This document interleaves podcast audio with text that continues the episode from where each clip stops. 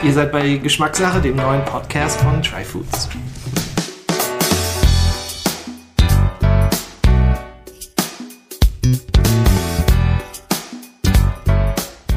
Willkommen zur neuesten Ausgabe von Geschmackssache, dem Podcast von Try Foods.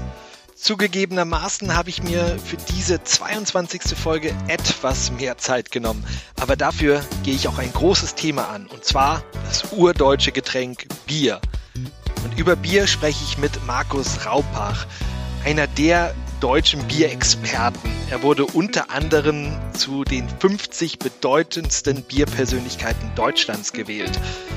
Markus versteht es wirklich sehr fundiert, verständlich und sympathisch über das Getränk Bier zu sprechen. In den ersten knapp 30 Minuten sprechen wir beide vor allem über die Bierszene, die Bierlandschaft in Deutschland. Dabei räumt Markus auch mit einigen Klischees, die auch in meinem Kopf waren, auf. Und ab Minute 28 geht es dann wirklich um das Getränk Bier. Wir sprechen über Hefe, wir sprechen über Hopfen, wir sprechen über Malz. Ich finde, in einer Art und Weise, wie man einfach das Getränk besser verstehen kann. Wie entsteht Geschmack? Alles das erfahrt ihr, wie gesagt, ab Minute 28. Jetzt aber erstmal viel Spaß beim Zuhören und macht euch doch einfach ein kühles Bier dazu auf. So, ich freue mich jetzt äh, riesig hier mit Markus Raupach virtuell zu sitzen und äh, gemeinsam über Bier zu sprechen. Markus, vielen Dank, dass du dir die Zeit genommen hast. Ja, wunderbar. Auch vielen Dank. Ich bin schon ganz gespannt auf deine Fragen. wunderbar. Also, ich habe auch viele Fragen und wir wollen heute dieses wunderbare Thema Bier mal komplett umreißen ähm, und das für alle Leute erklären ein kleines Ziel, was ich mir gesetzt habe hier. Ambitioniert, aber schon gehen. Na, wir schauen mal. Also, ich, wie gesagt, ich freue mich. Also, Markus, erstmal zu dir. Ähm, ich habe natürlich ein bisschen recherchiert auch und man findet da ja eine riesige Liste von Dingen, die du machst. Also ich habe da unter anderem gefunden, du bist Dozent, du bist Autor, du bist Verleger, du bist Berater, Historiker, Sommelier, Sommelier-Ausbilder. was habe ich vergessen? Du machst so viel ach Gott, da kommt im Leben einfach viel zusammen, aber es dreht sich einfach alles rund um Genuss und im Großteil natürlich rund ums Thema Bier. Und ich denke, für mich sind so drei entscheidende Bereiche. Das eine ist einfach mit Leuten Spaß beim Bier haben. Das können eben Veranstaltungen sein, Verkostungen, Biermenüs, Food Pairings oder so dann natürlich die Leute ausbilden, weiterbilden. Also das heißt eben Sommeliers ausbilden oder auch selber zum Beispiel Podcasts machen, Bücher schreiben, alles, was da dazugehört. Und als drittes dann halt die professionelle Schiene. Das heißt, als International Beer Judge auf der ganzen Welt unterwegs zu sein, um eben Biere zu bewerten und andere auch zu beraten, Brauereien auch zu beraten. Also so im Grunde dieser ganze Kontext. Der Business, das Business ist ja nicht so groß. ja, okay, aber sehr viele Sachen. Und wie du ja auch schon gerade angesprochen hast, wir sprechen natürlich heute über Bier, aber du kümmerst dich ja nicht nur um Bier, sondern eben du bist ja auch äh, Käsesommelier, ähm, Spirituosen-Sommelier. Das finde ich super spannend, dass du ja nicht nur auch auf ein Thema dich, dich beziehst, sondern auch noch in andere Bereiche äh, reinschnupperst und dort arbeitest. Aber da vielleicht mal dann, ähm, weil du scheinst ja auf jeden Fall Bier den Fokus zu haben. Was vielleicht an Bier fasziniert dich so sehr, dass das sozusagen dein Fokus ist, gegenüber vielleicht auch anderen Produkten? Ja, es ist halt so, Bier war halt letztendlich die, die Wurzel des Übels sozusagen. Also, ähm, und das ist natürlich auch das, wo die Faszination herkommt, weil wenn man hier in Bamberg groß wird, das ist ja praktisch so ein, einer der zentralen Punkte des Themas Biers auf der Welt. Also hier in Franken gibt's einfach unheimlich viele Brauereien, die unheimlich viele Biere machen, die seit vier, fünf, sechs, siebenhundert Jahren existieren. Ähm, hier ist die Heimat des untergärigen Bieres. Hier wird einfach die Kultur noch entsprechend gelebt. Die Menschen gehen am Nachmittag im Sommer im Biergarten auf dem Bierkeller, sagen wir, und verbringen dort ihre Zeit bei einem frischen, kühlen Bier.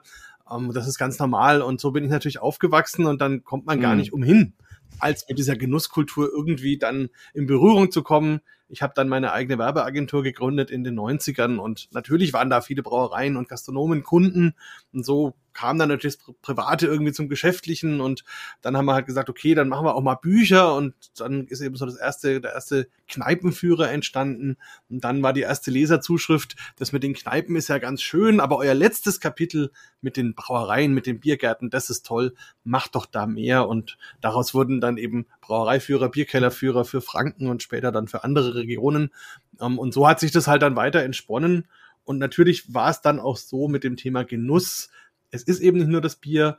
Und um mich da halt weiterzuentwickeln, habe ich ganz bewusst gesagt, dann möchte ich andere Bereiche auch kennenlernen. Und so, so kamen dann die anderen Gebiete quasi automatisch hm, dazu. Okay. Ja, aber wie genau, wir wollen ja über das Thema Bier sprechen. Und da ähm, meine, meine erste Frage wäre einfach mal so ganz allgemein. Was, was zeichnet für dich ein gutes Bier aus? Was macht ein Bier zu einem guten? Ja, das ist im Grunde ganz einfach. Das ist das Bier, das derjenige, der es trinkt, in dem Moment, wo er es trinkt, an dem Ort, wo er gerade ist, am liebsten hat. Also ganz einfach im Grunde, da, da kann man auch gar nicht groß mit Qualität und so weiter rummachen, sondern im Grunde ist Bier ein Getränk, das einfach schmecken soll, das passen soll und ähm, man sieht ja auch an den Bieren, die letzten Endes am besten verkauft werden, dass die genau in diese Kerbe schlagen. Also das ist auf jeden Fall ein gutes Bier. Und natürlich gibt es dann für Leute, die darüber hinaus besondere Ansprüche haben ans Aroma, an den Alkoholgehalt, an die Exklusivität oder sonst irgendwas. Für die gibt's dann natürlich noch andere Qualitätsmerkmale. Aber im Prinzip, wie gesagt, ist ein gutes Bier das, was ich mhm. gerne Also in the eye of the beholder sozusagen. Ähm, aber was Absolut, ist denn das? Kannst ja. du das für dich sagen? Hast du denn irgendwie was, wenn du jetzt ein Bier trinkst, dass du dann sagst, was macht das, dass du sagst, ah, das ist ein gutes Bier für mich in dem, in dem Moment? Ja, also wie gesagt, es kommt ein bisschen auf die Situation an, aber wenn ich jetzt ganz normal eben bei uns im Biergarten sitze, dann muss es einfach ein Bier sein, das die schöne englische Eigenschaft, die Drinkability hat. Dafür gibt's noch kein deutsches Wort. Einfach, dass es, also doch ein fränkisches Wort gibt's schon. Man sagt einfach, das Bier läuft. Also, also ein, ein schönes Bier, was halt schön ausgewogen ist zwischen Malz und Hopfen. Ich persönlich bin natürlich als Bamberger eher so ein Freund der malzbetonten Biere, natürlich auch der Rauchbiere, das ist ja bei uns zu Hause und dementsprechend wären das so die Biere, wo ich jetzt aus dem Bauch raus sagen würde, gut, da wird man mich immer damit abholen können, mit einem schönen Rauchbier, mit einem schönen dunklen, mit einem Rotbier, ähm, weil das einfach so, so ein Wohlfühlbier ist, wo ich auf jeden Fall eigentlich mhm. immer gut Hause Wir werden ja auch noch drüber sprechen, über diese Themen, was macht eigentlich Malz, was macht eigentlich Hopfen, ja, was ist denn Rauchmalz, da gehen mhm. wir gleich noch drauf ein. Ähm, bei mir war das früher auch nicht so klar. Ist es denn bei dir so, dass du Bier unterschiedlich trinkst, je nachdem, ob du es privat trinkst? Oder, du, wie du ja schon sagtest, du bist auch Judge bei internationalen Bierwettbewerben. Trinkst du da denn anders? Absolut, ja. Und man, also man muss auch ähm, das für sich ganz klar ziehen. Also erstens hat sich mein privates Trinkverhalten enorm verändert. Also einmal in der Hinsicht, dass ich privat fast nichts mehr trinke oder wenig zumindest, weil ich ja beruflich relativ oft trinken muss und man muss einfach beim Thema Bier, genauso wie beim Thema Spirituosen oder so, einfach mit dem hm. Alkohol aufpassen. Und das ist für uns ein ganz, ganz wichtiges Thema, ähm, auch in der Ausbildung zum Beispiel, in der Beratung und dementsprechend versuche ich da für mich selber wirklich jetzt auch gerade ganz klare Grenzen zu setzen und jetzt nicht zu sagen, ich setze mich jeden Abend hin und hau mir meine zwei, drei Bierchen rein. Ähm, das hat sich auf jeden Fall verändert, ist aber auch gut so. Äh, und was sich vielleicht auch ein bisschen zum Schlechten verändert hat, je mehr man natürlich über Bier weiß und je mehr man weiß, wo zum Beispiel dann auch wirklich ein Produktionsfehler oder sowas liegt, umso weniger will man so ein Bier dann austrinken. Also das passiert mir dann schon auch mal, dass ich in der Gastronomie bin und merke, naja, das ist jetzt ein nicht ganz so gelungenes Exemplar. Ähm, das hätte ich früher wahrscheinlich ausgetrunken. Heutzutage lasse mhm. ich es dann einfach zurückgehen. Also ohne irgendwie arrogant zu sein, dass ich halt denen dann keinen Vortrag oder so, sondern ich bestelle halt einfach was anderes. Ähm, und das ist, äh, das ist etwas, wo ich also einfach bewusster auch trinke und bewusst sage, gut, ähm, etwas, was ich jetzt nicht mag oder wo halt einfach was schiefgegangen ist, das muss ich dann nicht nur austrinken, weil ich es bezahlt habe, sondern das trinke ich halt dann eben nicht.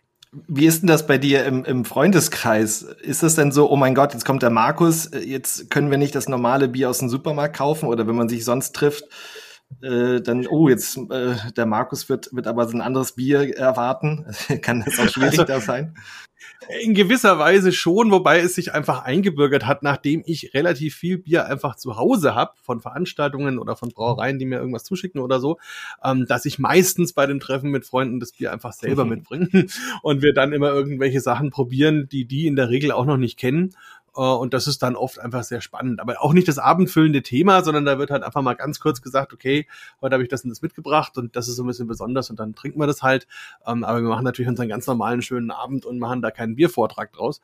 Aber das ist in der Tat so. Also und ansonsten natürlich wissen meine guten Freunde schon auch, was ich gerne trinke und dann haben die im Zweifelsfall, wenn ich das Bier mal nicht selber mitbringe, halt ein schönes Kellerbier oder ein Rauchbier auch zu Hause und wissen, dass ich mich da wohlfühle. Mhm. Okay. Ja, das sind ja schon so ein bisschen Stichworte oder Richtung, was ich gerade so schon angesprochen habe, so diese Themen, es gibt, ne, oder du sagtest auch besondere Biere und die Bierindustrie, da hat sich ja einiges getan in Deutschland in den letzten, ja, vielleicht fünf, zehn Jahren, dass die Vielfalt wieder größer geworden ist. Es scheint da auch so ein bisschen ja unterschiedliche, was heißt Lager, aber es gibt nur diese, diese großen Industrie- oder Fernsehbiere, die man ja nennt. Es gibt diese kleineren Brauereien, die eher die Spezialitäten Biere machen und, und lange Tradition oft haben und regional sind. Und dann diese, diese Strömung, äh, vielleicht dieser, dieser jungen, innovativen Biere, die oft eben mit dem Begriff Craft-Biere bezeichnet werden. Ähm, da passiert ja einiges. Wie würdest du vielleicht so kurz den, den aktuellen Stand, also jetzt mal ohne Corona vielleicht, weil das natürlich noch mal was Besonderes ist, aber vielleicht kurz vor Corona, wie siehst du so den Stand der Bierindustrie in Deutschland, der Bierlandschaft? Ja, also kurz ist gar nicht so einfach, mhm. aber ich versuche es mal so kurz wie möglich.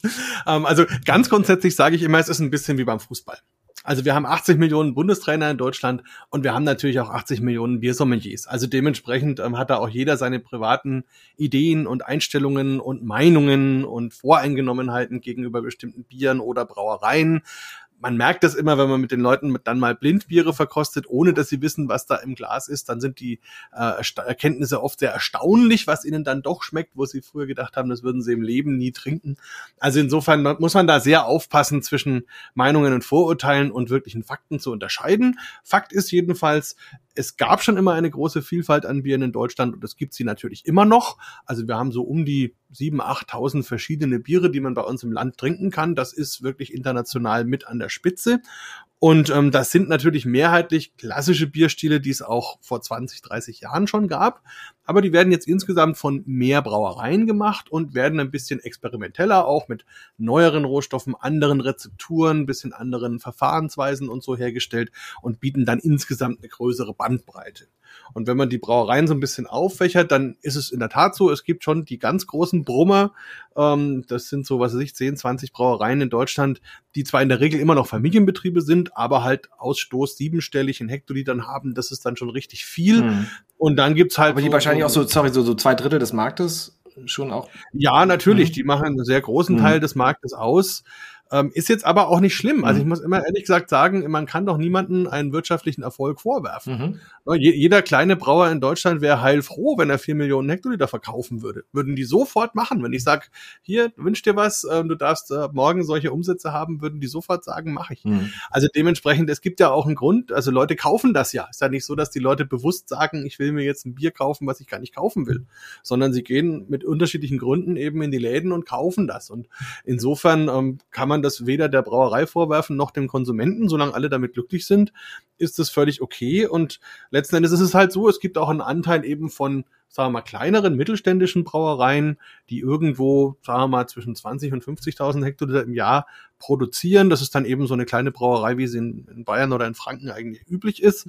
Ähm, die haben aber auch bodenständig ihre Kundschaft und bodenständig ihre Sorten, die sie seit Jahrhunderten bedienen. Ähm, und, und die sind auch völlig okay, machen tolle Biere. Ähm, qualitativ gibt's da natürlich Schwankungen, logisch. Ähm, das, aber das muss deswegen nicht heißen, dass die Brauerei schlecht ist, sondern es ist halt einfach anders. Und dann gibt's halt noch die, die, sagen wir mal, Jungen, wie du sie jetzt genannt hast. Ähm, wobei jung ist da vor allem halt das Gründungsdatum, die Altersstruktur ist da mittlerweile auch schon so ein mhm. bisschen durcheinander gewürfelt, weil los ging das eigentlich so in den 90ern mit den ersten Gasthausbrauereien. Und dann hat 99 der Olli Lemke in Berlin zum ersten Mal so diese Craft-Biere, wie man das heute so sehen würde, gebraut und hat dann aber erstmal Schiffbruch erlitten und 2007 ging es dann eigentlich erst so richtig in Deutschland los. Der Marktanteil ist in Deutschland vielleicht bei einem halben Prozent, maximal einem Prozent ähm, und stagniert auch. Ähm, insofern, und das, und das sind, äh, es ist auch die Frage, was macht diese Biere besonders? Eigentlich ist es die Herkunft aus relativ jungen Unternehmen und vielleicht auch eine etwas kreativere Rezeptur. In der Regel ist es aber trotzdem zum Beispiel nach dem Reinheitsgebot. Ähm, und in der Regel sind es auch gelernte, gestandene Braumeister, die also schon wissen, was sie tun. Und da merkt man auch, dass gerade die dann auch entsprechenden Erfolg haben. Ja, also ich kann natürlich immer nur aus der Berliner Blase ein bisschen sprechen. Ich glaube, oder kann mir vorstellen, dass Berlin auch noch anders ist als, als der Rest Deutschlands oder viele andere, äh, jetzt auch kleinere Städte. Hier ist und war das Thema ja Craft Beer sehr groß. Ähm, auf jeden Fall seit den letzten fünf Jahren. Ich hatte aber das Gefühl, dass es, dass am Anfang sehr viel Dynamik da war und gefühlt war, okay, jetzt, jetzt passiert hier richtig was, hier ist, hier ist richtig eine Entwicklung, die nehmen wirklich auch ein Stück vom Markt ein. Und aus meiner Sicht, gespannt, was du sagst, ist es gefühlt, dass da auch eine Stagnation ist oder dass diese Entwicklung, diese Dynamik, die am Anfang da war, nicht mehr so da ist. Ja, also sagen wir mal so, es ist also auch da wieder, man muss halt unterscheiden zwischen der persönlichen Wahrnehmung und der Realität. Ja, ja, genau. und, genau so und, de, ja. und de facto ist es halt so, dass die Kraftbrauer, sagen wir mal, gerade in Berlin, einfach relativ laut sind und auch die Medienszene das sehr, sehr gerne aufgenommen hat und deswegen die natürlich in der Wahrnehmung 80, 90 Prozent der Kommunikation ausgemacht haben, was aber nicht bedeutet, dass sie das beim Umsatz gemacht haben, mhm. sondern das ist ja genauso das Thema. Also ich meine, ich habe die Berliner Brauereien von Anfang an begleitet. Der Oliver Lemke ist zum Beispiel ein sehr guter Freund von mir und ich mache heute auch immer noch sehr, sehr viel gerne mit der Brauerei zusammen und habe äh, 2010 war das, glaube ich, den ersten Brauereiführer für Berlin überhaupt geschrieben, wo alle Brauereien mal zusammen waren. Damals waren es immerhin schon 25. Davon gab es dann eine zweite Auflage vor ein paar Jahren, da waren es, glaube ich, 30. Also auch da ist es für eine Stadt an sich eine große Zahl, wenn man es aber mit den Einwohnern natürlich teilt, dann ist es gar nicht so viel.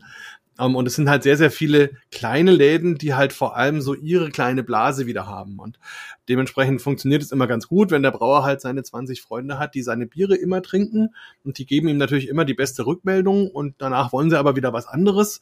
Und das ist genauso der Punkt, weswegen der Brauer nicht wirklich auf die Beine kommt, weil er halt keine Konstanz reinbekommt. Also irgendeine Cash-Cow hat, wo er sagt, okay, von dem Bier verkaufe ich halt mal eine gewisse Menge ähm, und damit kann ich meinen Laden finanzieren und dann kann ich noch mit anderen Bieren vielleicht ein bisschen für mein Image, für Spaß, für andere Dinge sorgen. Und dementsprechend ist das dann auch immer so ein bisschen an der Grenze zwischen Hobby und wirklichem Wirtschaftsunternehmen. Und das haben jetzt gerade in der Corona-Zeit viele auch ein bisschen zu spüren bekommen. Mhm. Aber nichtsdestotrotz, es gibt in Berlin wirklich ganz, ganz tolle neue Brauereien. Also auch da wieder, ich habe sie ja alle interviewt, ich kenne sie alle, mag die auch wirklich alle gerne. Da ist keiner dabei, wo ich sagen würde, das sind irgendwie komische Menschen. Ähm, und insofern ja, also es macht total Spaß, diesen Enthusiasmus auch zu erleben, die Freude zu erleben, den, den Pioniergeist, den die auch oft haben und und, und ich meine, was, was mir auch ein bisschen aufgefallen ist, vielleicht an der Stelle, es gibt da natürlich auch schon so einen Generationenwechsel. Also es gibt die ersten, wie eben den Oliver Lemke oder den Thorsten Schoppe oder den, den Philipp vom Hobson Barley oder so, die waren halt am Anfang und die sind für die Craft Beer Nerds, die jetzt aktuell unterwegs sind, eigentlich schon wieder ganz alter Hut. Also interessiert eigentlich keinen mehr, sondern die gehen jetzt halt, was weiß ich, zu Motel Bier ja, oder zu anderen neuen Brauereien. So, ne? Genau, ähm, und und das ist, das bedauern die anderen auch ein bisschen, weil sie sagen, Mensch, wir haben doch das Thema eigentlich etabliert, wir sind doch die Pioniere, wir machen natürlich tolle Biere, wir sind immer noch da und ihr nehmt uns gar nicht wahr. Ja. Und das sind halt auch so, so Punkte, ähm, ist halt alles relativ und deswegen habe ich eben so eine, so eine sehr enge Beziehung zu Oliver Lemke, weil ich glaube, dass der einer der wenigen ist, die das wirklich gut machen. Also die einerseits wirklich eine, eine tolle Bierheimat für Leute geben, die einfach ein schönes Berliner Bier wollen, äh, und zwar ohne massiven Alkohol und Riesenhopfen und sonst irgendwas, aber er hat eben auch eine super Palette an tollen Bieren, die dieses ganze Craft Beer Klavier spielen, bis hin eben zur Berliner Weißen, wo er sehr experimentierfreudig ist und man kann da immer hingehen, man bekommt immer Top-Qualität und man kann immer wieder neue Gebiete erkunden und erforschen. Und, und so würde ich es mir eigentlich bei den meisten anderen auch wünschen. Mhm. Und ich glaube, dann hat es auch wirklich einen Erfolg. Und das sieht man auch an anderen Beispielen, die es so in Deutschland außerhalb von Berlin gibt. Genau, vielleicht so als letztes für mich, also weiß nicht, ob du dazu stimmst, aber für mich war so diese, diese diese äh, Entwicklung in den letzten Jahren ein Stück weit ja so, dass, dass, dass es Leute gab, die Einflüsse aus dem Ausland hatten, wo viel passiert ist, wo, wo ähm, sowohl wieder eben Biere, dieses ganze Thema ähm, mehr Geschmack ins Bier, ähm, Kreativität mit neuen Bierstilen experimentieren und dass es vielen Leuten hier in Deutschland gefehlt hat, da, ähm, weil gefühlt ja auf jeden Fall deutschlandweit große Marken äh, vor allem der Pilzstil ja eigentlich alles beherrscht hat. Und die großen Marken natürlich große Wirtschaftsunternehmen sind, die gutes Bier machen, aber natürlich sehr genau schauen, okay, wie viel Hopfen benutzen wir etc. Also eher schlankere Biere vielleicht machen, vielleicht ein bisschen weniger Geschmack drin. Und dass es dann eben eine diese einmal auf der einen Seite diese Craft-Bier-Entwicklung gab, die gesagt hat, wir wollen wieder mehr Geschmack in den Biere haben, auch vielleicht in den bekannten Bierstilen, aber gleichzeitig auch noch innovative, kreative Bierstile, internationale Bierstile, wie sowas wie äh, Indian Pale Ale, Stouts etc. nach Deutschland bringen. Also im Endeffekt so ein bisschen das Gefühl, dass sie gleich zwei Ziele hatten. Und die Frage ist, ob die vielleicht damit auch zu viel gewollt haben. Ja, während man sagen könnte, okay, es gibt ja diese kleinen regionalen Brauereien, die vielleicht immer schon eher die traditionellen Bierstile Deutschen gemacht haben, aber eben auch mit mehr Geschmack, wo mehr drin war, ähm, handwerklicher gemacht. Ähm, war das vielleicht eben auch zu viel gewollt von der Craft Beer Szene, da zu viel zu wollen? Ähm, kommt drauf an. Also ich finde, ähm, gerade wenn man, also wenn du dir vielleicht das dann beim Podcast anhören nochmal anhörst, was du gerade gesagt hast, dann merkt man natürlich, dass das Marketing der Craft Brauer da einen guten Job gemacht hat. Weil im Grunde hast du die, die Geschichte, die sie gerne erzählen, auch gut wiedergegeben, aber das ist eben auch nur die eine Hälfte von der Wahrheit. Ja, also, super. Sehr, deswegen deswegen sitze ich mit dir ja. hier. Ich habe natürlich, na, ich bin sehr viel mit ne, in Berlin mit, mit, mit meiner Firma natürlich eher auch in Kontakt, klar, mit kleineren, auch mit hier mit Brauern und, und das ist natürlich eher die Szene, wo ich unterwegs bin. Deswegen ist es sehr gut genau die andere Seite. Klar, ja, also wobei ich absolut natürlich nochmal betonen will, ich bin jetzt bestimmt nicht der Anwalt der Großbrauereien. Mhm. Also das Garantiert nicht. Ich äh, lebe hier unsere Vielfalt in Franken und bin da heilfroh äh, und hatte mal einen ganz schlimmen Geburtstag im Sauerland, wo ich da eine große Brauerei beraten habe und musste an diesem Tag dort sein und wollte einfach nur an meinem Geburtstagabend ein gutes Bier trinken und bin leider erfolglos geblieben. Also insofern natürlich ähm, ist das etwas, was mir am Herzen liegt, aber trotzdem muss man natürlich bei der Wahrheit bleiben. Und Fakt ist, ähm, es ist nicht so, dass die deutschen Biere vorher geschmacklos waren, das nicht, äh, sondern sie haben sich halt nach dem ausgerichtet, was die Leute gerne wollten. Und ich glaube auch nicht, dass es so war,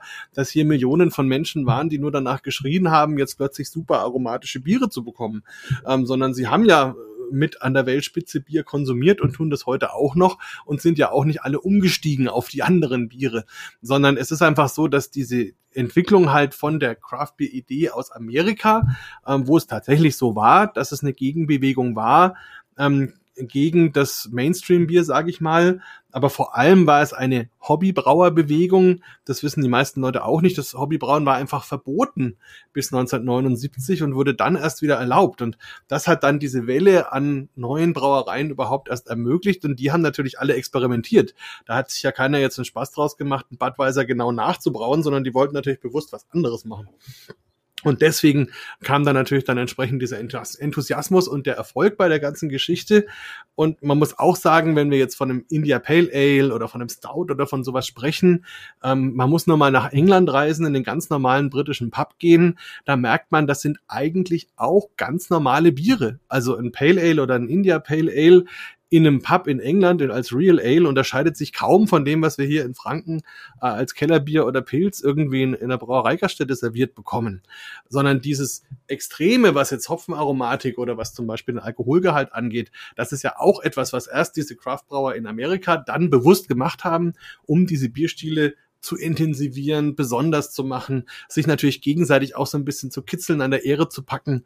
Wie kriege ich denn so viel Aroma und so viel Unterschied wie möglich in mein Bier? Und, und das ist dann rübergeschwappt und ist dann auch zuerst in Europa mal da angekommen, wo Leute für sowas am sensibelsten sind, nämlich in Italien. Äh, das weiß auch fast niemand. Und, und das ist auch spannend. Also Italiener haben das aufgegriffen und haben dann damit selber experimentiert. Dabei zum Beispiel das Glas entwickelt, das jeder in Deutschland mittlerweile kennt. Dieses TQ-Glas haben zwei Italiener entwickelt für ein belgisches Klosterbier, für das Orval. Und daher kommt auch der Name. Und, und das sind einfach so Punkte. Und dann hat das den Rest Europas erfasst, auch erstmal England zum Beispiel ähm, und ist dann erst so nach und nach in Deutschland reingetröpfelt und, und war hier dann auch keine Gegenbewegung, also vielleicht manchmal eine selbsternannte Gegenbewegung, aber man ist ja doch auf einen Biermarkt gestoßen, der ja eigentlich solide war und wo 99,9 Prozent der Leute mit dem Bier, was da war, grundsätzlich mal zufrieden waren. Ähm, man musste natürlich ein bisschen Überzeugungsarbeit leisten, das hat man auch gemacht und man merkt auch dann an der Entwicklung, wenn man das so sieht, also ich übertreibe jetzt ein bisschen, aber ähm, es war ja so, man ist dann erstmal rausgegangen als Craftbrauer und hat den Leuten erzählt, vergesst euer Pilz, vergesst euer Helles, das ist alles irgendwie Mist. Ihr müsst ein IPA trinken, das ist der neue geile Scheiß und das muss jetzt getrunken werden. Und dann hat man das den Leuten eingebläut, viele haben das probiert, haben dann festgestellt, das ist mir vielleicht zu intensiv. Ne, wenn man überlegt, Lieschen Müller hat für ihren Mann Samstagnachmittag zur Bundesliga normalerweise vielleicht eine Flasche Pilz gekauft, jetzt hat sie eine Flasche IPA gekauft, gießt es dem dann in sein Glas rein, reicht es ihm hier zum Fußball gucken und dann trinkt er einen Schluck und spuckt sofort wieder aus. Und sagt, genau, mit, dem, nicht erwartet, mit dem ne? Kraftbier brauchst du mir nicht mehr kommen und so. Also da ist einfach viel Porzellan auch kaputt mhm. gemacht mhm. worden. Und das Interessante finde ich, das ist jetzt eigentlich das, wo ich nicht eigentlich will, ähm, wenn man dann sieht, wie die Craftbrauer darauf jetzt reagiert haben, als sie gemerkt haben, mit dem, mit diesen extremen IPAs und was weiß ich, Stouts, kommt man nur bedingt weiter dann haben sie plötzlich selber angefangen, jetzt eben ein Craft Pilz, ein Craft Helles, ein Craft Dunkles zu brauen, was sich oft gar nicht so sehr unterscheidet von dem, was es sonst im Land gibt, außer vor allem im Preis. Und da kommen die natürlich auch in deutliche Erklärungsnöte, ähm, wobei ich jetzt nicht sagen will, dass die zu viel verlangen. Mit ihren kleinen Strukturen produzieren sie einfach teurer. Aber es ist natürlich schwierig, wenn so ein Augustiner Hell im Regal steht und ist einfach das Benchmark-Bier für den Bierstil und dann stelle ich halt meins daneben und es kostet fünfmal so viel. Das muss ich dann Leuten überhaupt erstmal erklären. Und das, das sind alles so Sachen, in denen sich das Ganze bewegt. Insofern, wie gesagt, ich habe die, die jungen Brauer alle ins Herz geschlossen und unterstütze sie, wo es geht. Aber es ist eben kein leichter Markt und es ist auch nicht wirklich eine Revolution, die man sich vielleicht gewünscht hätte. Hm. Ja, ich finde es ja auch richtig. Also ich bin auch nicht so ein Typ Schwarz-Weiß und diese Verteuflung jetzt zu sagen, alles, also was, was so und so viel Hektoliter ausstößt, ist automatisch schlecht und die sind nur die Guten und die sind die Bösen. Das, das ähm, das finde ich auch richtig. Ich habe tatsächlich auch mit Olli Lemke, du hast ja vorhin auch viel über ihn geredet. Äh, ich weiß gar nicht, ob ich es gesagt habe, aber ich tatsächlich, ich plane auch eine Zusammenarbeit mit ihm. Ähm, deswegen, nur um mhm. das vielleicht auch hier deutlich zu sagen, dass man nicht denkt, das ist jetzt hier irgendwelche äh, Werbung nur für Olli Lemke. Aber äh, Nein, absolut äh, genau, nicht. Also wie gesagt, ich mag die alle in Berlin total gerne. Und ja, also ich habe auch eine sehr gute Beziehung zu Ulrike Gens von der Schneeeule mhm. zum Beispiel. Und wie gesagt, ich kenne die anderen alle gut und die sind alle, alle lieb und nett. Ähm, ich sage nur, wenn halt, wenn man sagt, man will einen mal rausgreifen, der, der exemplarisch nee, genau. für einen ja. guten äh, Umsatz dieser ganzen Geschichte steht, dann ist Lemke halt eigentlich der Einzige, der das wirklich erfüllt. Ja. Nein, ich, ich, was ich nur sagen wollte, ich hatte ihn mit ihm auch gesprochen und er ist auch ein Typ, der eben auch sagt, er hat großen Respekt vor den Brauern, auch in den großen ähm, Brauereien, ja, die, die da einen guten Job machen. Und das ist natürlich einfach ein anderer Ansatz, wie sie rangehen. Und das Schöne ist ja, wenn es die Vielfalt gibt, kann es jeder, kann es der Konsument selber entscheiden. Ne? Bin ich bereit, mehr Geld auszugeben für das, was ich bekomme, ähm, verstehe ich das, aber das ist, ne, dass man die Entscheidung selber hat und das finde ich ja gut. Absolut, absolut. Und man muss überlegen, wenn, wenn ausländische Gäste, also gerade so Bierfans und sowas nach Deutschland kommen, das erlebe ich ja sehr oft, dann fühlen die sich im Himmel, weil, weil die sagen, das, das Geile ist nicht, dass wir hier nochmal 20 IPAs bekommen. Das haben wir zu Hause auch. Aber das Geile ist, dass die Grundqualität der Biere so gut ist. Mhm. Also eigentlich ist es völlig egal, von welcher Brauerei sie jetzt ein helles oder ein Pilz oder ein dunkles oder ein Weizen nehmen. Es ist immer um Meilen besser als alles, was sie zu Hause haben. Und das ist einfach das, was, was das ja auch so ist. Also, dass wir einfach äh, innerhalb der großen Brauereien, da arbeiten genauso ausgebildete Braumeister, die, die Handwerker sind, die wissen, was sie da tun, die ihren Beruf gelernt haben, die das lieben, was sie tun und die produzieren einfach eine unheimlich gute Qualität. Und das ist das, wo sich einfach viele im Ausland schwer tun, dieses Grundrauschen an Bier überhaupt so herzustellen. Ja, super. Also da kann man auch noch lange drüber sprechen. Ich möchte aber tatsächlich, wir haben ja schon ein bisschen über Vielfalt von Bier jetzt gesprochen und ich möchte tatsächlich jetzt, wir haben ein bisschen jetzt über die Industrie gesprochen und über das Bier an sich reden. Und Bier ist ja eigentlich ganz einfach. Das ist Hopfen, Hefe, Malz und Wasser. Aber auf der anderen Seite ist es halt ja vielfältig. Ähm, du sagtest, wie viel waren das? Man kann 8000 verschiedene Biere kaufen. Es gibt ungefähr ja 100 also verschiedene genau, Biersorten. Also es ist mhm. dann, was hinten ja rauskommt, ist ja schon vielfältig und hat eine gewisse Komplexität. Wie, wenn jemand, wenn ich jetzt ein Biereinsteiger bin, vielleicht trinke ich eben normalerweise immer nur das eine Pilz, was, was ich immer getrunken habe. Wie führst du Leute so ein bisschen an die Vielfalt der Biersorten ran? Also was sind für dich so die wichtigsten Unterscheidungsmerkmale? Ja, also da haben wir tatsächlich ein völlig eigenes Schema entwickelt für unsere Ausbildungen und wir gehen ganz klar einfach nach den Aromen der Rohstoffe. Bedeutet also, wir haben zum Beispiel das Malz. Und das Malz sorgt für eine gewisse Süße natürlich im Bier. Da kommt ja letzten Endes die Stärke, der Zucker, der Alkohol her. Ähm, Malz ist in der Regel eben zum Beispiel auch geröstet oder zumindest bei Hitze getrocknet. Das macht auch etwas Aromatisches. Bedeutet also, wenn das eben intensiver äh, temperaturmäßig behandelt worden ist, dann wird es sehr dunkel, entwickelt dann ähnliche Aromen wie zum Beispiel Schokolade und Kaffee. Ähm, wenn es nicht so intensiv ist, dann sind wir vielleicht bei sowas wie Honig oder Karamell oder so keksige Aromen oder natürlich einfach brotige, getreidige Aromen. Also da kann Malz sehr, sehr viel bieten, bis hin eben zu speziellen Sachen wie zum Beispiel Rauch. Raucharoma ist natürlich auch ein Malzaroma. Also da kann man Leuten schon mal sagen, es gibt eine ganz große Welt von malzaromatischen Bieren. Ähm, das auch ganz praktisch später dann fürs Food Pairing, da kommen wir vielleicht nachher noch dazu. Und dann hat man halt den Hopfen als zweiten Rohstoff, wo ich einerseits immer die Bittere habe, natürlich, deswegen ist der Hopfen ja im Bier, weil hinter der Bittere letzten Endes die Substanzen stecken, die das Bier haltbar machen, deswegen verwendet man das auch. Und dann hat der Hopfen eben als zweiten Bestandteil noch ätherische Öle. Das ist das, was man gerade so bei den Craft-Bieren oft wahrnimmt, eben als fruchtige, als florale, ähm, als Noten, die nach irgendwelchen Obstsorten oder Gemüsesorten oder sonst irgendwie riechen und schmecken. Und da kann man natürlich auch sehr, sehr viel spielen, ein breites Spektrum haben und auch von der Intensität der Bittere natürlich sehr, sehr nach oben gehen. Und dann gibt's als drittes eben noch die Hefe ähm, die jetzt bei einem klassischen untergärigen Bier wie einem hellen oder einem Pilz keine große Rolle spielt, aber eben zum Beispiel beim Weizen ist sie hauptverantwortlich fürs Aroma, dieses fruchtige, bananige, frische, das ist eine reine Hefearomatik und dann gibt's, wenn man aus Deutschland rausgeht, natürlich viele Bierstile auf der Welt, die auch von bestimmten Hefearomen dominiert sind und wenn man diese drei Welten mal so hat, dann gibt's halt Biere, die jeweils nur in einer Welt spielen und dann gibt's halt Biere, die in zwei Welten spielen. Nehmen wir zum Beispiel ein dunkles Weizen.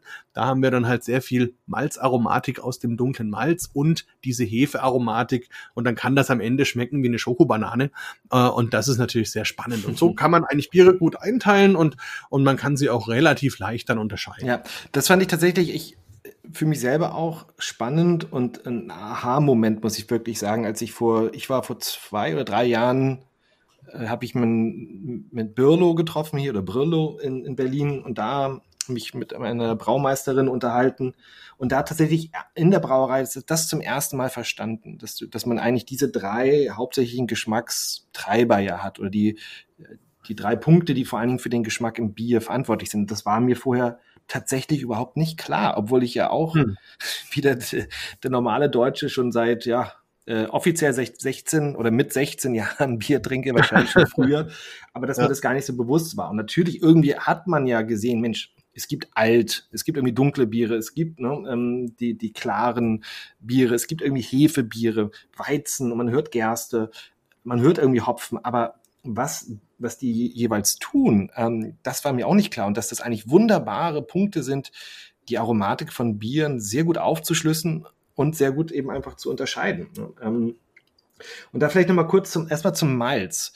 Ähm, also Malz in Deutschland wird ja normalerweise ich, fast, also das meiste ist Gerste und dann das zweite ist ja noch Weizen, mhm. was genommen wird. Ne? Also Malz ist im mhm. Endeffekt ja, man hat ja ein Getreide, was man ein Stück weit, ja, äh, ich sag mal auf gut Deutsch verarscht. Also man bringt es zum Keimen, dass das Getreide der, denkt, okay, ich, ich äh, keime jetzt, um eine neue Pflanze zu machen und das wird dann gestoppt, um halt diese Stärke dann, um die Enzyme zu haben, um Stärke in Zucker zu, zu verwandeln, die man halt braucht. Genau. Ähm, aber warum eigentlich, warum, warum dominiert Gerste? Warum ist es, warum, warum machen wir nicht viel mehr? Es gibt klar, es gibt ja auch Roggenbier und man wird mit Hafer oder sowas experimentiert, aber Gerste dominiert ja. Warum eigentlich? Naja, also sagen wir mal so, Gerste hat halt einen entscheidenden Vorteil gegenüber dem Weizen. Ähm, sie bringt die Spelzen mit, also das ist praktisch dieses Schutzblatt, was um das Korn drumrum ist. Und das ist das, was man während des Brauprozesses zumindest in der Regel braucht fürs Läutern, also wo dann letzten Endes das Feste vom Flüssigen wieder getrennt wird. Und deswegen kann man zum Beispiel nicht nur aus Weizen ein Bier brauen, weil Weizen das nicht hat. Also Weizen hat nur ein nacktes Korn. Und dementsprechend ist das schon mal ein Punkt, was bei der Gerste einfach für den Prozess sehr sinnvoll Fall ist. Deswegen ist zum Beispiel auch in der Regel bei einem Weizen in Deutschland ähm, 30, 40, 45 Prozent Gerstenmalz mit drin, weil man das einfach für den Prozess braucht. Außerdem ist Gerste natürlich etwas, was man in den letzten Jahren einfach entsprechend oder Jahrzehnten oder vielleicht sogar Jahrhunderten entsprechend optimiert hat vom Ertrag her, vom Anbau her. Ähm, es kollidiert dann eben auch nicht mit dem Weizen, weil der Weizen ist ja ein Brotgetreide, den braucht man zur Ernährung, hat man schon immer gebraucht und kann natürlich auf anderen Feldern dann die Gerste anbauen. Man hat dann noch eine Wintergerste, eine Sommergerste, kann also mehrere Ernten einfahren und, und hat halt einfach mit der Zeit wirklich das aufeinander abgestimmt. Also sowohl die Brauanlagen und die Melzereianlagen als auch die Rohstoffe sind so aufeinander abgestimmt, dass man da eben perfekt zusammenarbeiten kann. Das merkt man auch immer, wenn es zum Beispiel darum geht, mal mit historischen Getreidesorten Biere zu brauen. Da gibt es viele Brauereien, die kommen von der Anlagentechnik damit gar nicht mehr zurecht, weil sie eben auf die modernen Gerstensorten ausgelegt sind, was eben zum Beispiel den Eiweißgehalt angeht oder andere ähm, Bestandteile. Also insofern ist, ist Gerste einfach etwas, was sich so nach und nach nach eingebürgert hat, so ab, naja, was weiß ich, 1500 nach Christus ungefähr, ähm, sich immer mehr durchgesetzt hat und, und letzten Endes das, das praktische Braugetreide geworden ist. Ja, also genau, also Gerste dominiert und das Weizen, das ist ja interessant, was es ja so ein bisschen ranbringt, ist eine andere, leicht andere Textur oder Konsistenz, ne? dass es dann so ein bisschen mhm. cremiger wird, was man ja von, vom, vom Weizenbier ja kennt. Ähm, ansonsten sind ja dann vor allen Dingen die Unterscheidungen, du sprachst es ja am Anfang auch schon an, die, ähm, wie doll das ähm, erhitzt wird, ähm, das Malz oder erwärmt wird, so dass man dann mhm. eben unterschiedlicher kann man, man kann ja von der Farbe her, hergehen. Also eben sehr helle Biere hat, die wenig, wenig Röstnoten haben, bis hin zu sehr dunklen, wo dann sehr viele Röstnoten da sind, weil äh, dieses, dieses Malz ja dann eben erwärmt wird. Ähm, was sind da vielleicht so, kann man sagen, zwei, drei wichtigste Malztypen oder wie man das da sich so in ein, zwei, drei Kategorien unterteilen kann? Ja, also kann man heutzutage auf jeden Fall tun. Also wie gesagt, man könnte auch einen langen, langen Podcast über historische Malzsorten machen, aber das macht jetzt relativ wenig Sinn. Also in der modernen äh, Bierbereitung ist es so, es gibt im Grunde drei Hauptsorten Malz, die im Grunde so die, die Schwerlast tragen, in Anführungsstrichen. Das ist einmal das Pilsner Malz, in der englischen Welt ist das das Pale Ale Malz. Also das sind praktisch die Malze, die relativ wenig ähm, Färbung bekommen haben oder gar keine, wodurch man dann eben sehr helle Biere machen kann, wie eben ein helles, ein Pilz oder ein Pale Ale oder, oder ähnliche Biere, ein Golden Ale zum Beispiel in England oder auch ein Kölsch. Ähm, das sind, also da wird dann ein Großteil der Schüttung, sagt man, also der Malzmenge, die man insgesamt nimmt, aus diesem Malz genommen. Dann gibt es als Gegenstück dazu das Münchner Malz. Ähm, das ist dann ein Bier, aus dem zum Beispiel ein Münchner Dunkel oder ein Braunbier, ein Rotbier entsteht. Ähm, also richtig deutlich geröstete Malze, die dann eben diese Färbung mitbekommen und natürlich auch entsprechende Geschmacksaromen. Und dann gibt's so ein Mittelding dazwischen, das Wiener Malz, ähm, wo wir dann im Grunde als Bierstil das Wiener Lager haben. Das ist bei uns relativ unbekannt, aber es wird eben auch so ein bernsteinfarbenes Bier ungefähr dabei rauskommen. Und wie gesagt, das ist auch nicht so, dass ein Brauer jetzt nur ein Malz nimmt für sein Bier, sondern meistens ist es eine Mischung. Man nimmt dann zum Beispiel noch etwas Karamellmalz dazu. Das sind Malze, die so thermisch behandelt worden sind, dass der Zucker, also die Stärke direkt karamellisiert. Das frisst die Hefe dann nicht und deswegen habe ich dann am Ende in meinem Bier auch noch diesen süßen karamelligen Touch zum Beispiel. Man kann richtig intensive Röstmalze nehmen. Die sind dann noch viel stärker geröstet als jetzt zum Beispiel ein Münchner Malz. Das bedeutet auch, dass zum Beispiel die eigentlichen Inhaltsstoffe, die Stärke großteils schon zerstört sind durch die intensive Hitze. Aber die sind natürlich dann von der Färbe ähm, Wirkung sehr, sehr intensiv und auch von der Aromawirkung, da kann ich dann richtig Kaffeearomen, ganz intensive ähm, Röstmalzaromen eben in mein Bier hineinbringen und davon nehme ich dann vielleicht nur ein Prozent in meine ganze Schüttung, das reicht aber, um dem Bier dann diese entsprechende Geschmacksrichtung zu geben. Mhm. Ja, nee, und das ist genau das Spannende, ne? wenn, wenn man von sich aus weiß, ich mag gerne solche Röstaromen, ich mag gerne, wenn es in die Richtung Kaffee oder so geht, dass man dann sagen kann, okay, tendenziell dunklere Biere oder sehr dunkle Biere sind vielleicht genau das, was, was, was für dich passt. Oder wenn man über Food Pairing dann spricht, wenn man solche Sachen haben möchte. Oder wenn man es eher ne, heller hat, dann ist es halt eben, dann ist es schlanker, dann ist da weniger, weniger diese malzigen, diese Röstaromen etc. im Bier drinne. Und dass man eben auch schon von, allein von der Farbe des Bieres dann da Rückschlüsse ziehen kann, fand ich, fand ich persönlich sehr interessant. Ähm, ja, also irgendwie so, ich glaube, unbewusst auch da war bei mir, irgendwie unbewusst wusste man das vielleicht auch, aber wirklich das mal, okay, das verstehe ich jetzt, das liegt am, am sehr stark eben am Malz. Ne? Genau, also das, das ist auch was, was man den Leuten immer sehr schön sagen kann, dass das Malz eben natürlich auch fürs Aroma verantwortlich ist, aber eben auch für die Farbe des Bieres. Also, und da kann man eigentlich schon viel ablesen, bevor man überhaupt trinkt, ähm, kann man schon Aussagen machen, was man wahrscheinlich erwarten wird an Aromen und manchmal sogar auch schon am Alkoholgehalt. Also selbst das kann man in gewisser Weise sogar sehen. Jetzt nicht an der Art der Färbung, aber zum Beispiel an der Art, wie sich das Bier im Glas verhält, merkt man eben, ob da mehr oder weniger Alkohol drin ist. Und insofern, also man kann vieles feststellen, ohne überhaupt zu ja. trinken. Ist es denn also feststellen, ist es, ist es so, dass, dass je höher der Alkoholgehalt, desto dickflüssiger wird, wird auch das Bier? Genau, also es wird so ein bisschen viskos, so mhm. ab 6,5 Prozent Alkohol fängt es an. Man merkt das, wenn man das, das Bier im Glas hat und das Glas so ein bisschen seitlich dreht, dann merkt man, wie sich dann auf einmal so ein Film auf dem Glas. So ein bisschen, was die Wein, die Weinkenner ja auch machen. Genau, Wein, die ne? Weinkenner nennen Füße. das Fenster, die, genau, oder Legs sagen mhm. die Whiskykenner dazu. Und das ist halt beim Bier, weil es eben nicht ganz so hoch geht vom Alkoholgehalt, normalerweise zumindest, ähm, sind es dann eben diese Schlieren. Und aber daran sieht man das dann schon ganz schön. Ja. Also für mich ist so ein bisschen für Malz auch erstmal, woraus dann ja auch dann die Maische genommen wird, also ne, dass man eben das, das Malz mit Wasser vermischt, ist so ein bisschen, wenn ich das mit Kochen vergleiche, wenn ich jetzt eine Suppe habe, erstmal die Brühe. Und, und für mich ist dann jetzt, kommt ja der Hopfen dazu und Hopfen sind jetzt, sind die, die Gewürze, die dazu kommen. Und Hopfen ist ja eben das Gewürz für Bier.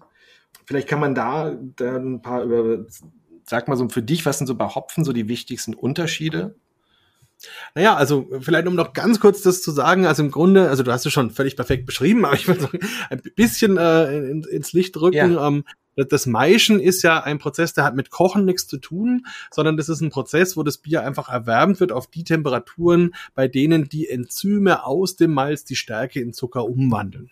Und wenn dieser Prozess abgeschlossen ist, dann wird das Ganze filtriert und am Ende habe ich dann praktisch ein Wasser mit aus dem Malz gelösten Inhaltsstoffen. Das ist auch das, was man dann später als Stammwürze bezeichnet, wenn man so, so ähm, ähm, Begrifflichkeiten nimmt. Da sagt man eben, wie viel Anteil in diesem ganzen Gemisch ist jetzt aus dem Malz gelöst und was ist Wasser. Und aus dem Malz kommt eben der Zucker, aber da kommen auch Mineralien mhm. und Spurenelemente und Eiweiß. Ja, nee, nee, genau. Also ich wusste auch, dass der, genau, der, Vergleich hinkt ein bisschen. Für mich war nur so ein bisschen das erstmal die Grundlage, so ein bisschen. Ist wie eine Brühe sozusagen, ist, ist, ist, ist, ist erstmal Malz und Mais sozusagen erstmal die Grundlage, wo ich dann jetzt genau. die Gewürze zutue, so in dem Sinne. Ab, absolut ist klar, mhm. ähm, nur, nur ja, weil ja. dann haben wir, dann war halt diese, diese Mischung, das nennt man dann auch Würze und das wird dann eben gekocht und dann kommt der Hopfen dazu. Und dann ist es eben so, dass man beim Hopfen auch wieder nicht nur einen hat, sondern natürlich hunderte verschiedener Hopfen. Und da ist es dann auch noch ähnlich wie beim Wein, dass derselbe Hopfen an unterschiedlichen Orten auf der Welt angebaut natürlich auch nochmal eine unterschiedliche Aromatik ergibt und man dementsprechend als Brauer wirklich einen riesen Strauß hat, aus dem man auswählen kann. Es gibt so zwei Hauptkategorien, wo man so unterscheidet. Offiziell Bitterhopfen und Aromahopfen, wobei das sehr relativ ist, ähm, denn Hopfen hat im Grunde immer alle Inhaltsstoffe. Bei den Bitterstoffhopfen kommt es eben darauf an, wie viel von diesen Alpha- und Beta-Säuren, das sind eben die Stoffe, die das Bier bitter und haltbar machen. Letztendlich sind es Harze. Also wie viel ist davon drin? Und darauf legt man ganz besonders viel Wert. Das kann man nur lösen, indem man das möglichst lange in dem Wasser kocht. Deswegen kommt eben so ein Bitterstoffhopfen eher am Anfang vom Kochprozess ins Bier. Und das zweite sind dann die Aromahopfen. Das sind Hopfen, die zwar auch diese Bitterstoffe haben, aber eben vor allem schöne ätherische Öle, die man gerne möchte. Und wie das bei ätherischen Ölen eben ist, wenn man die in heißes Wasser gibt, dann verdampfen die. Und deswegen muss ich die also so spät wie möglich in meinen Kochprozess eingeben oder eventuell sogar später, wenn das Bier dann gärt oder lagert, ähm, um möglichst wenig ähm, Verlust zu haben an ätherischen Ölen, dadurch, dass es eben in die Luft geht. Ja. Und aus diesen Hopfen kann man dann halt auch wieder Mischungen zusammenstellen mit verschiedensten Hopfen. Man kann die zu bestimmten Zeiten in sein Bier geben. Man kann das mit bestimmten Gerätschaften noch machen, um das entsprechend zu intensivieren und dementsprechend auch da wieder eine Riesenmöglichkeit, verschiedene Biere herzustellen. Mhm. Ich habe ja auch dein Buch gelesen, das äh, Biergeschichte und Genuss. Und das ist super spannend, weil du ja auch da sehr viel eben über die Geschichte, über die Historie von Bier schreibst. Und ich habe da eben auch gelesen, dass früher, es ist im Mittelalter üblich war, dass eben nicht nur mit Hopfen, sondern auch mit unterschiedlichen Gewürzen gearbeitet wurde im Bier. Dass man nicht nur mhm. sagt, ich nehme nicht nur Hopfen, um das zu aromatisieren, sondern auch andere. Aber der Hopfen hat sich ja durchgesetzt ähm, und ist ja mittlerweile in Deutschland Reinheitsgebot. Das ist natürlich auch nochmal ein Thema, über das man sprechen könnte. ähm, aber ja, das ist eigentlich ja erstmal, das wird nur Hopfen genommen. Warum, warum hat sich der Hopfen erstmal vielleicht so durchgesetzt? Also warum, warum ist das jetzt sozusagen das, das Gewürz fürs Bier geworden? Na, Im Grunde gibt es zwei Punkte. Also das eine ist einfach die Wirkung des Hopfens. Und es geht ja grundsätzlich gesehen, zumindest wenn wir in die, in die Geschichte gehen, ins Mittelalter gehen, geht es ja um die Haltbarkeit des Bieres. Und da war eben Hopfen, hat diesen großen Vorteil gehabt, dass durch seine Inhaltsstoffe eben das Bier sich länger gehalten hat und man deswegen also ganz bewusst gesagt hat, das ist auf jeden Fall ein Biergewürz oder ein wichtiges Biergewürz. Und äh, dazu kam noch, dass zum Beispiel Hildegard von Bingen ähm, da sehr, sehr viel drüber geschrieben hat. Das war ja eins ihrer Lieblingskräuter, war der Hopfen und dementsprechend dementsprechend hat sie da auch viel Propaganda gemacht. Das war natürlich in der Wissenschaftswelt damals auch entsprechend bekannt. Also dementsprechend ähm, war allein von dieser Seite her Hopfen natürlich auf jeden Fall als, als gute Zutat äh, klar. Ähm, bei vielen anderen Zutaten war es so, dass man wusste, dass die durchaus auch negative Wirkungen haben oder ins Halluzinogene gehen oder eben zumindest irgendwie problematisch sind. Da war man also vorsichtig. Und auf der anderen Seite war es eben so, dass der Hopfen auch etwas war, was man relativ leicht besteuern konnte. Denn vorher hat man Biere auch gerne mit Kräutermischungen gebraut, wo man die Kräuter halt irgendwo im Wald gesammelt hat. Ähm, und das Problem war, dass das nicht kontrollierbar war. Das heißt, Leute sind in die Wälder gegangen und haben halt ihre Kräuter gesammelt und haben dann ihre Mischungen hergestellt und fertig. Äh, und das konnte man nicht besteuern. Und früher waren das ja wesentliche Einnahmequellen. Und wenn ich von einem Hopfengarten ausgehe, dann hat der einen festen Ort und da kann ich den Ertrag kontrollieren und kann das alles schön besteuern. Und auch das war natürlich ein Grund, weswegen die Herrscher dann auch dafür gesorgt haben, dass der Hopfen zum Biergewürz geworden ist weil er eben auch auf dieser Seite, auf der rein finanziellen Seite, das wesentlich spannendere ist, als wenn ich halt so einen Wildwuchs im wahrsten Sinne des Wortes habe, wo ich nichts davon habe. Mhm. Okay, spannend. Und ich sag mal, bei uns wiederum jetzt in der, in der jüngeren Geschichte, das ist meine Wahrnehmung, war das ja so vor allem so, dass Hopfen bei uns ist die Bitterhopfen präsent war in den deutschen Bierstilen. Das heißt, wenn ich jetzt zum Beispiel eher so ein nordisches Pilz hatte, in Flensburg oder Jever, wie auch immer, so gefühlt auf jeden Fall die herberen Biere, wo einfach mehr Hopfen drin war, so dass das Bier, das Pilz bitterer wurde, während vielleicht in einem helles, äh, hellen äh, weniger äh, Bitterhopfen benutzt wurde und dass es eben nicht ganz so bitter ist. Aber das Thema eben, wo du das du ja schon ansprachst, Aromahopfen mit den ätherischen Ölen, das scheint für mich gerade in Deutschland eher ein neues Thema zu sein, eher genau das Thema, was mit dieser, mit dieser Craft Beer äh, Entwicklung nach Deutschland kam, mit diesen äh, IPA-Bierstilen, wo halt diese Aromahopfen da sind, die mit diesen ätherischen Ölen Aromatiken, die eben an exotische Früchte erinnern, ein bisschen zu harzigen Noten. Also, dass das gerade total neu war für den deutschen Konsument. Ist das richtig oder gab es auch in der Vergangenheit Aromahopfen in Deutschland, der viel benutzt wurde? Ja, also wie schon gesagt, diese, diese Unterscheidung kann man nicht klar trennen. Also zwischen Aroma und Bitterhopfen, das ist wirklich, also wenn man das versucht als, als Trennlinie zu nehmen, dann ist es Quatsch. Es gibt halt Aromen, die sind eher wichtig, äh, Hopfen, die sind eher wichtig in Bezug auf ihren Bitterstoffgehalt und Hopfen, die sind eher wichtig in Bezug auf ihre ätherischen Öle, aber es ist nicht so, dass es nur die einen oder anderen gibt. Letztendlich liegt es am Brauverfahren, weil es eben so war, dass man im Mittelalter sehr gerne die Biere, auch wenn sie fertig waren, noch mit Stoffen versetzt hat, um sie zu aromatisieren, weil eben damals Biere relativ schnell sauer geworden sind. Und um das noch ein bisschen rauszuzögern, dass diese Säure sich sehr nach vorne entwickelt hat, hat man halt zum Beispiel Gewürze oder auch nochmal Hopfen oder auch Obst oder andere Dinge dem fertigen Bier beigegeben, um das dann entsprechend zu aromatisieren. Und je besser die Braukunst wurde, umso mehr konnte man das sein lassen lassen. Und dementsprechend hat sich eben das moderne Brauverfahren entwickelt, wo der Hopfen eben während der Kochung dazugegeben wird. Und dementsprechend waren auch die heute als Aromahopfen bezeichneten Hopfensorten schon im Einsatz. Aber von ihren ätherischen Ölen war eben relativ wenig im Bier. Also wir hatten in Deutschland schon viele Pilzbiere, die zum Beispiel so eine leichte Zitrusnote hatten. Aber das war es dann auch letzten Endes. Und was passiert ist, ist eben, dass diese amerikanischen Craftbrauer erstmal natürlich die Bierstile genommen haben, deren sie sich erinnert haben. Das waren eben die klassischen deutschen Bierstile und die englischen Bierstile. Und dann aber beschlossen haben, okay, und jetzt experimentieren wir mit den Rohstoffen nochmal anders. Und vor allem mit dem Hopfen. Und kamen dann auf die Idee, warum nicht dieses alte Verfahren aus dem Mittelalter wieder machen und dem Bier, wenn es quasi fertig ist, nochmal eine Hopfendosage zu geben. Man nennt das Hopfenstopfen auf Englisch Dry Hopping. Ähm, und die haben sich dann sogar eigene Gerätschaften entwickelt. Sierra Nevada zum Beispiel einen Hop-Torpedo. Das ist dann wirklich ein liegendes Teil. Das schaut aus wie ein Torpedo, wird gefüllt mit Hopfen und dann ist vorne und hinten ein Anschluss. Wenn das Bier im Lagertank ist, dann wird es vorne und hinten angeschlossen und wird dann da einfach durchgepumpt durch diesen Torpedo und laugt den Hopfen richtig aus, nimmt ganz viel von diesen ätherischen Ölen an Und dadurch habe ich dann eben diese Aromatisierung durch den Hopfen. Und das hat man natürlich dann bei uns auch probiert. Ähm, am Anfang auch ganz banal, den Hopfen im Damenstrumpf nochmal in den Lagertank gehängt zum Beispiel oder so. Ähm, und dann gab es auch bei uns entsprechende Entwicklungen. Also Kaspar Schulz hier in Bamberg waren, glaube ich, die ersten. Und dann später kam auch Braukon mit der, mit der Hop Rocket hieß die, glaube ich, oder Hopgun und so weiter. Also haben die auch verschiedene Gerätschaften entwickelt, um das möglich zu machen. Und heute gehört das Hopfenstopfen einfach dazu.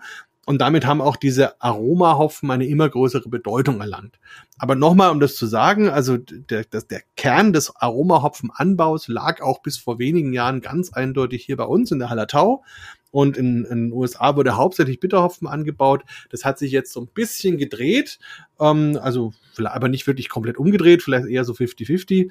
Ähm, und das sind auch die beiden großen Hopfenanbaugebiete der Welt. Der Hauptunterschied ist, dass es in Amerika eben möglich ist, für eine Firma sich einen Hopfen patentmäßig zu sichern, so dass dann eben zum Beispiel eine Hopfensorte wirklich nur einer Hopfenfirma gehört und die nur ihre ähm, Vertragsanbau äh, Leute entsprechend damit ausrüsten kann und damit eine Exklusivität auf den Hopfen hat. Das kennen wir hier so in Deutschland in der Form nicht oder noch nicht. Ähm, und das ist vielleicht auch noch so ein Unterschied. Also die bei uns bekannten Hopfensorten, die kann man überall anbauen und haben dann dadurch auch ein ganz interessantes Namenskonstrukt, aber das ist nochmal ein anderes Thema. Hm. Aber es scheint ja gerade dieses Thema Hopfen ähm, mit diesen amerikanischen Bierstilen oder auch das wiederum meine Wahrnehmung gefühlt, dass gerade am Anfang dieser Craft Beer Szene, dass das so das Thema war, mit Hopfen zu experimentieren und dass die, dass sehr viele von diesen diesen ersten Craft Bieren auch in Deutschland extrem hopfenlastig dadurch dann auch waren. Ähm, würdest du es auch so sagen? Na doch, das ist schon so. Also also jetzt etwas blasphemisch gesagt, äh, muss man sagen, das ist ja auch die etwas leichtere Lösung. Weil, wie gesagt, im Mittelalter hat man das gemacht, um eben Fehlaromen im Hopfen zu überdecken. Und genauso hat das natürlich dann auch bei uns funktioniert. Das heißt, wenn ich entsprechend einen Pale Ale oder IPA habe, was vielleicht nicht ganz so hundertprozentig ist und ich gebe dann entsprechend eine Tonne Hopfen da oben drauf, ähm, dann ist das Hopfenaroma so intensiv, dass ich von dem anderen gar nichts mehr merke. Also das war natürlich durchaus, also ich sage nicht, dass das das Ziel war, aber das war eines der Ergebnisse der ganzen Geschichte. Und natürlich waren das Biere, die die, die Leute erstmal begeistert haben, weil sie das nicht kannten. Also so ein intensives Aroma, noch dazu eben dann zum Beispiel fruchtig oder so. Das, das war toll, das war faszinierend, das, das war neu. Und dementsprechend ähm, hat das natürlich nicht nur in Amerika, auch bei uns, die Leute entsprechend begeistert und wurde dann entsprechend auch nachgeahmt, auch zum Beispiel bei Pilzbieren oder anderen, die wir kennen. Und später ist man dann auf andere Varianten auch noch aufgesprungen. Also zum Beispiel haben die Amerikaner dann das ganze Thema Sauerbier für sich entdeckt, was ja eigentlich in Belgien beheimatet ist, haben da unheimlich damit experimentiert, bis hin zu Bierstilen, die wir auch kennen, wie Berliner Weiße und Gose zum Beispiel. Ähm, dann ist natürlich auch mit Malz viel experimentiert worden. Die sind unheimlich abgefahren, zum Beispiel auf Rauchbier. Also das bis nach Alaska ähm, haben sie dann das Rauchbier, das Rauchmalz exportiert, um da endlich mal so ein Bier brauen zu können. Also auch das hat die Leute natürlich begeistert. Ähm, Im Grunde ging es also vor allem dort darum, dass schon aromatisch eine relative Einöde geherrscht hat. Ähm, nicht nur beim Bier, aber eben auch. Und man da halt mit diesen ganzen neuen Rezepturen unglaublich die Leute begeistern ja. konnte. Ich glaube, also mein, mein Gefühl auch am Anfang, als ich auch Leuten mal ein IPA gezeigt habe, die normalerweise immer Pilztrinker sind, die dann gedacht haben, oh, ist das jetzt so ein belgisches Fruchtbier? Das ist doch bestimmt nicht äh, im Reinheitsgebot, ja, das ist doch kein Bier. Wie du sagst, diese Überraschung, dass man eben aus Hopfen so viel Fruchtigkeit auch gewinnen kann. Ja, also das absolut. Und da muss man vielleicht auch noch eines sagen, was immer noch ein Problem ist. Ähm, es ist was ganz was anderes, wenn man in Amerika ist, zum Beispiel im Yakima Valley, da wo eben der ganze Hopfen angebaut wird im pazifischen Nordwesten und dort dann so ein ganz frisches IPA trinkt. Das ist nochmal eine ganz andere Hopfenaromatik als das, was man hier bei uns bekommt, weil halt einfach wirklich dieser, dieser dieses Thema praktisch vom Feld direkt ins Bier dort nochmal anders gelebt wird und deswegen also der, die, die ganze Hopfenaromatik da auch nochmal anders rüberkommt. Also gibt's mittlerweile schon bei uns auch gute Exemplare, aber es hat lange gedauert. Ähm, vorher waren das bei uns oft Biere, die, die deutlich hinter denen zurückgestanden hm. sind was jetzt die Patenbiere, sagen wir mal, aus den USA gekonnt haben. Mhm. Aber wie du sagst, trotzdem war das auch für die Leute hier eine völlig neue Welt und, ähm, und ich habe mich, ich bin ja selber auch davon begeistert. Also ich mag das auch total gerne und finde es faszinierend und man spielt ja mit diesem Bierstil IPA jetzt auch in ganz vieler Art und Weise rum. Ähm, jetzt gerade sind ja die New England IPAs ziemlich heiß, sagen wir mal. Also wo es einfach darum geht, sehr, sehr fruchtige und nicht so bittere Biere zu haben. Und, und da gibt's auch tolle alkoholfreie Varianten zum Beispiel davon. Und das ist wirklich eine tolle Welt, also wo ich mich auch total glücklich fühle, dass ich das haben kann und, und ich finde es super. Ja. Also bei Malz haben wir ja schon gesagt, das ist ja relativ einfach. Ich kann das schon sehr stark eben an der Farbe unterscheiden, ähm, was für ein Malz dort drin ist. Wie kann ich denn Biere nach Hopfen unterscheiden? Welche Möglichkeiten habe ich da? Oder dass ich, wenn ich sage, ich mag es sehr gern hopfenlastig, worauf kann ich achten als Konsument? Naja, also wenn ich das praktisch nur von der Flasche her beurteilen kann, dann kommt es darauf an, wenn mir die bittere wichtig ist, dann kann ich schauen, ob auf der Flasche eine bittere angegeben ist. Da gibt es eine Einheit, nämlich Bittereinheiten. Das wird in der Regel englisch abgekürzt, International Bitter Units, IBU. Und das geht eben, also ein deutsches Pilz geht, sagen wir mal, so bis 30, maximal 35 IBU. Und dann kann man eben, wenn man es gerne viel bitterer haben möchte, dann schaut man eben, dass das auf 50, 60, vielleicht 70 nach oben geht. Dann habe ich also schon mal eine klare Erwartungshaltung, dass da eine ordentliche Bittere dabei ist. Meistens ist es dann auch mit einer entsprechenden Aromatik, was jetzt die ätherischen Öle angeht, verbunden. Das andere ist, wenn das Bier schon möglich ist zu probieren, zum Beispiel in der Kneipe, wenn ich sage, ich will mal einen Probierschluck, dann sollte man einfach mal die Nase benutzen. Äh, das merkt man dann sofort. Also so, so ein sehr hopfenaromatisches Bier, da schlägt es einem entgegen, was eben entweder so, so fruchtige Mango, was weiß ich, Papaya, Litchi, solche Aromen sind, oder eben Richtung so harzig, Pinie, ähm, oder, oder auch Zitrus, einfach so, so Grapefruit-Aromen in diese Richtung, bis hin zu floralen, sowas wie Jasmintee oder so. Also da gibt's eine ganz große Bandbreite, die kriegt man dann natürlich auch mit.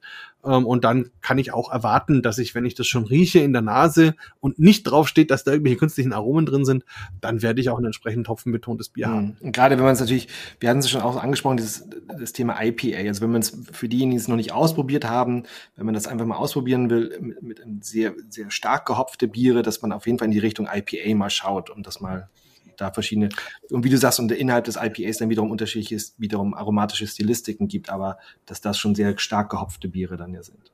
Genau, in der Regel, also aus unserer Sicht sagen wir mal so, also ein India Pale Ale und ähm, man darf aber eben nicht vergessen, es ist ein großer Unterschied, ob wir uns hier mit einem India Pale Ale aus England beschäftigen, was traditionell gebraut ist, das ist ganz anders. Das hat einen ordentlichen Malzcharakter. Das ist natürlich schon ein bisschen bitter, aber ist bei weitem nicht das, was man aus Amerika mhm. kennt. Und es hat vor allem in der Regel gar nicht diese Aromatisierung, weil da nicht Hopfen gestopft wird.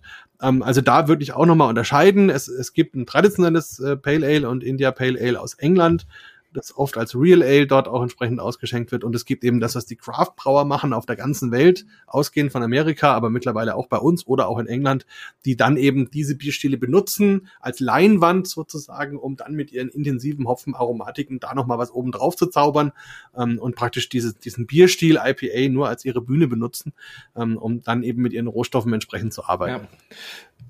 Ja. Klang schon durch, es gibt verschiedene Hopfensorten. Hast du einen Lieblingshopfen? Ja, das ist gar nicht so einfach, weil nicht jeder Hopfen immer gleich ist und weil auch nicht jeder Jahrgang immer gleich ist. Aber ich habe so ein paar Hopfen, an die ich mich einfach gerne erinnere. Und zum Beispiel haben wir mit unserem ersten Biersommelier-Kurs damals ein Bier gebraut, das war ein Weizen-Doppelbock. Und damals gab es relativ neu einen Hopfen aus der Hallertau, der hieß Hallertauer Blanc. Und der hat so, wie der Name schon sagt, so Sauvignon Blanc Aromen, so weinige Aromen, gewürzige Aromen, so ein bisschen Muscatella auch. Um, ähm, und das in Zusammenspiel mit diesen intensiven Weizenbockaromen, sehr, sehr bananig, sehr fruchtig, sehr intensiv. Das war wirklich ein ganz tolles Erlebnis. Also an das Bier erinnere ich mich heute noch. Und wir hatten das damals auch auf der Konsumenta, glaube ich, in Nürnberg dabei und haben das dort ausgeschenkt und die Leute haben uns das wirklich aus den Händen gerissen.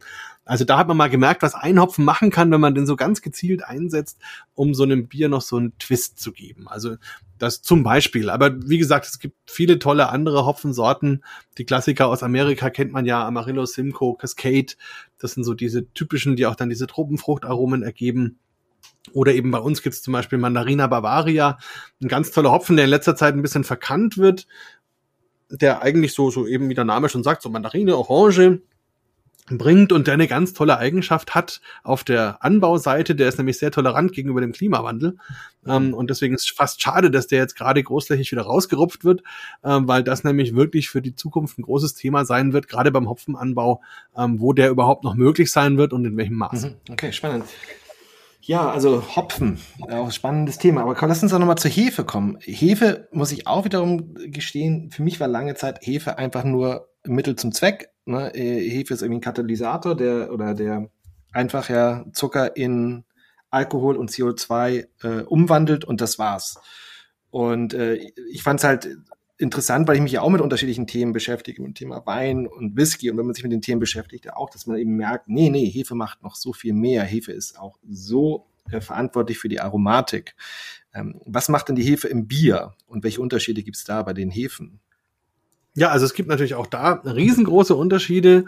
Ähm, wobei man auf der einen Seite natürlich sagen muss, dass was wir jetzt in Deutschland als normales Bier kennen, das sind die untergärigen Biersorten, das ist eine Hefe, die bei kalten Temperaturen vergärt, deswegen heißt die auch untergärig.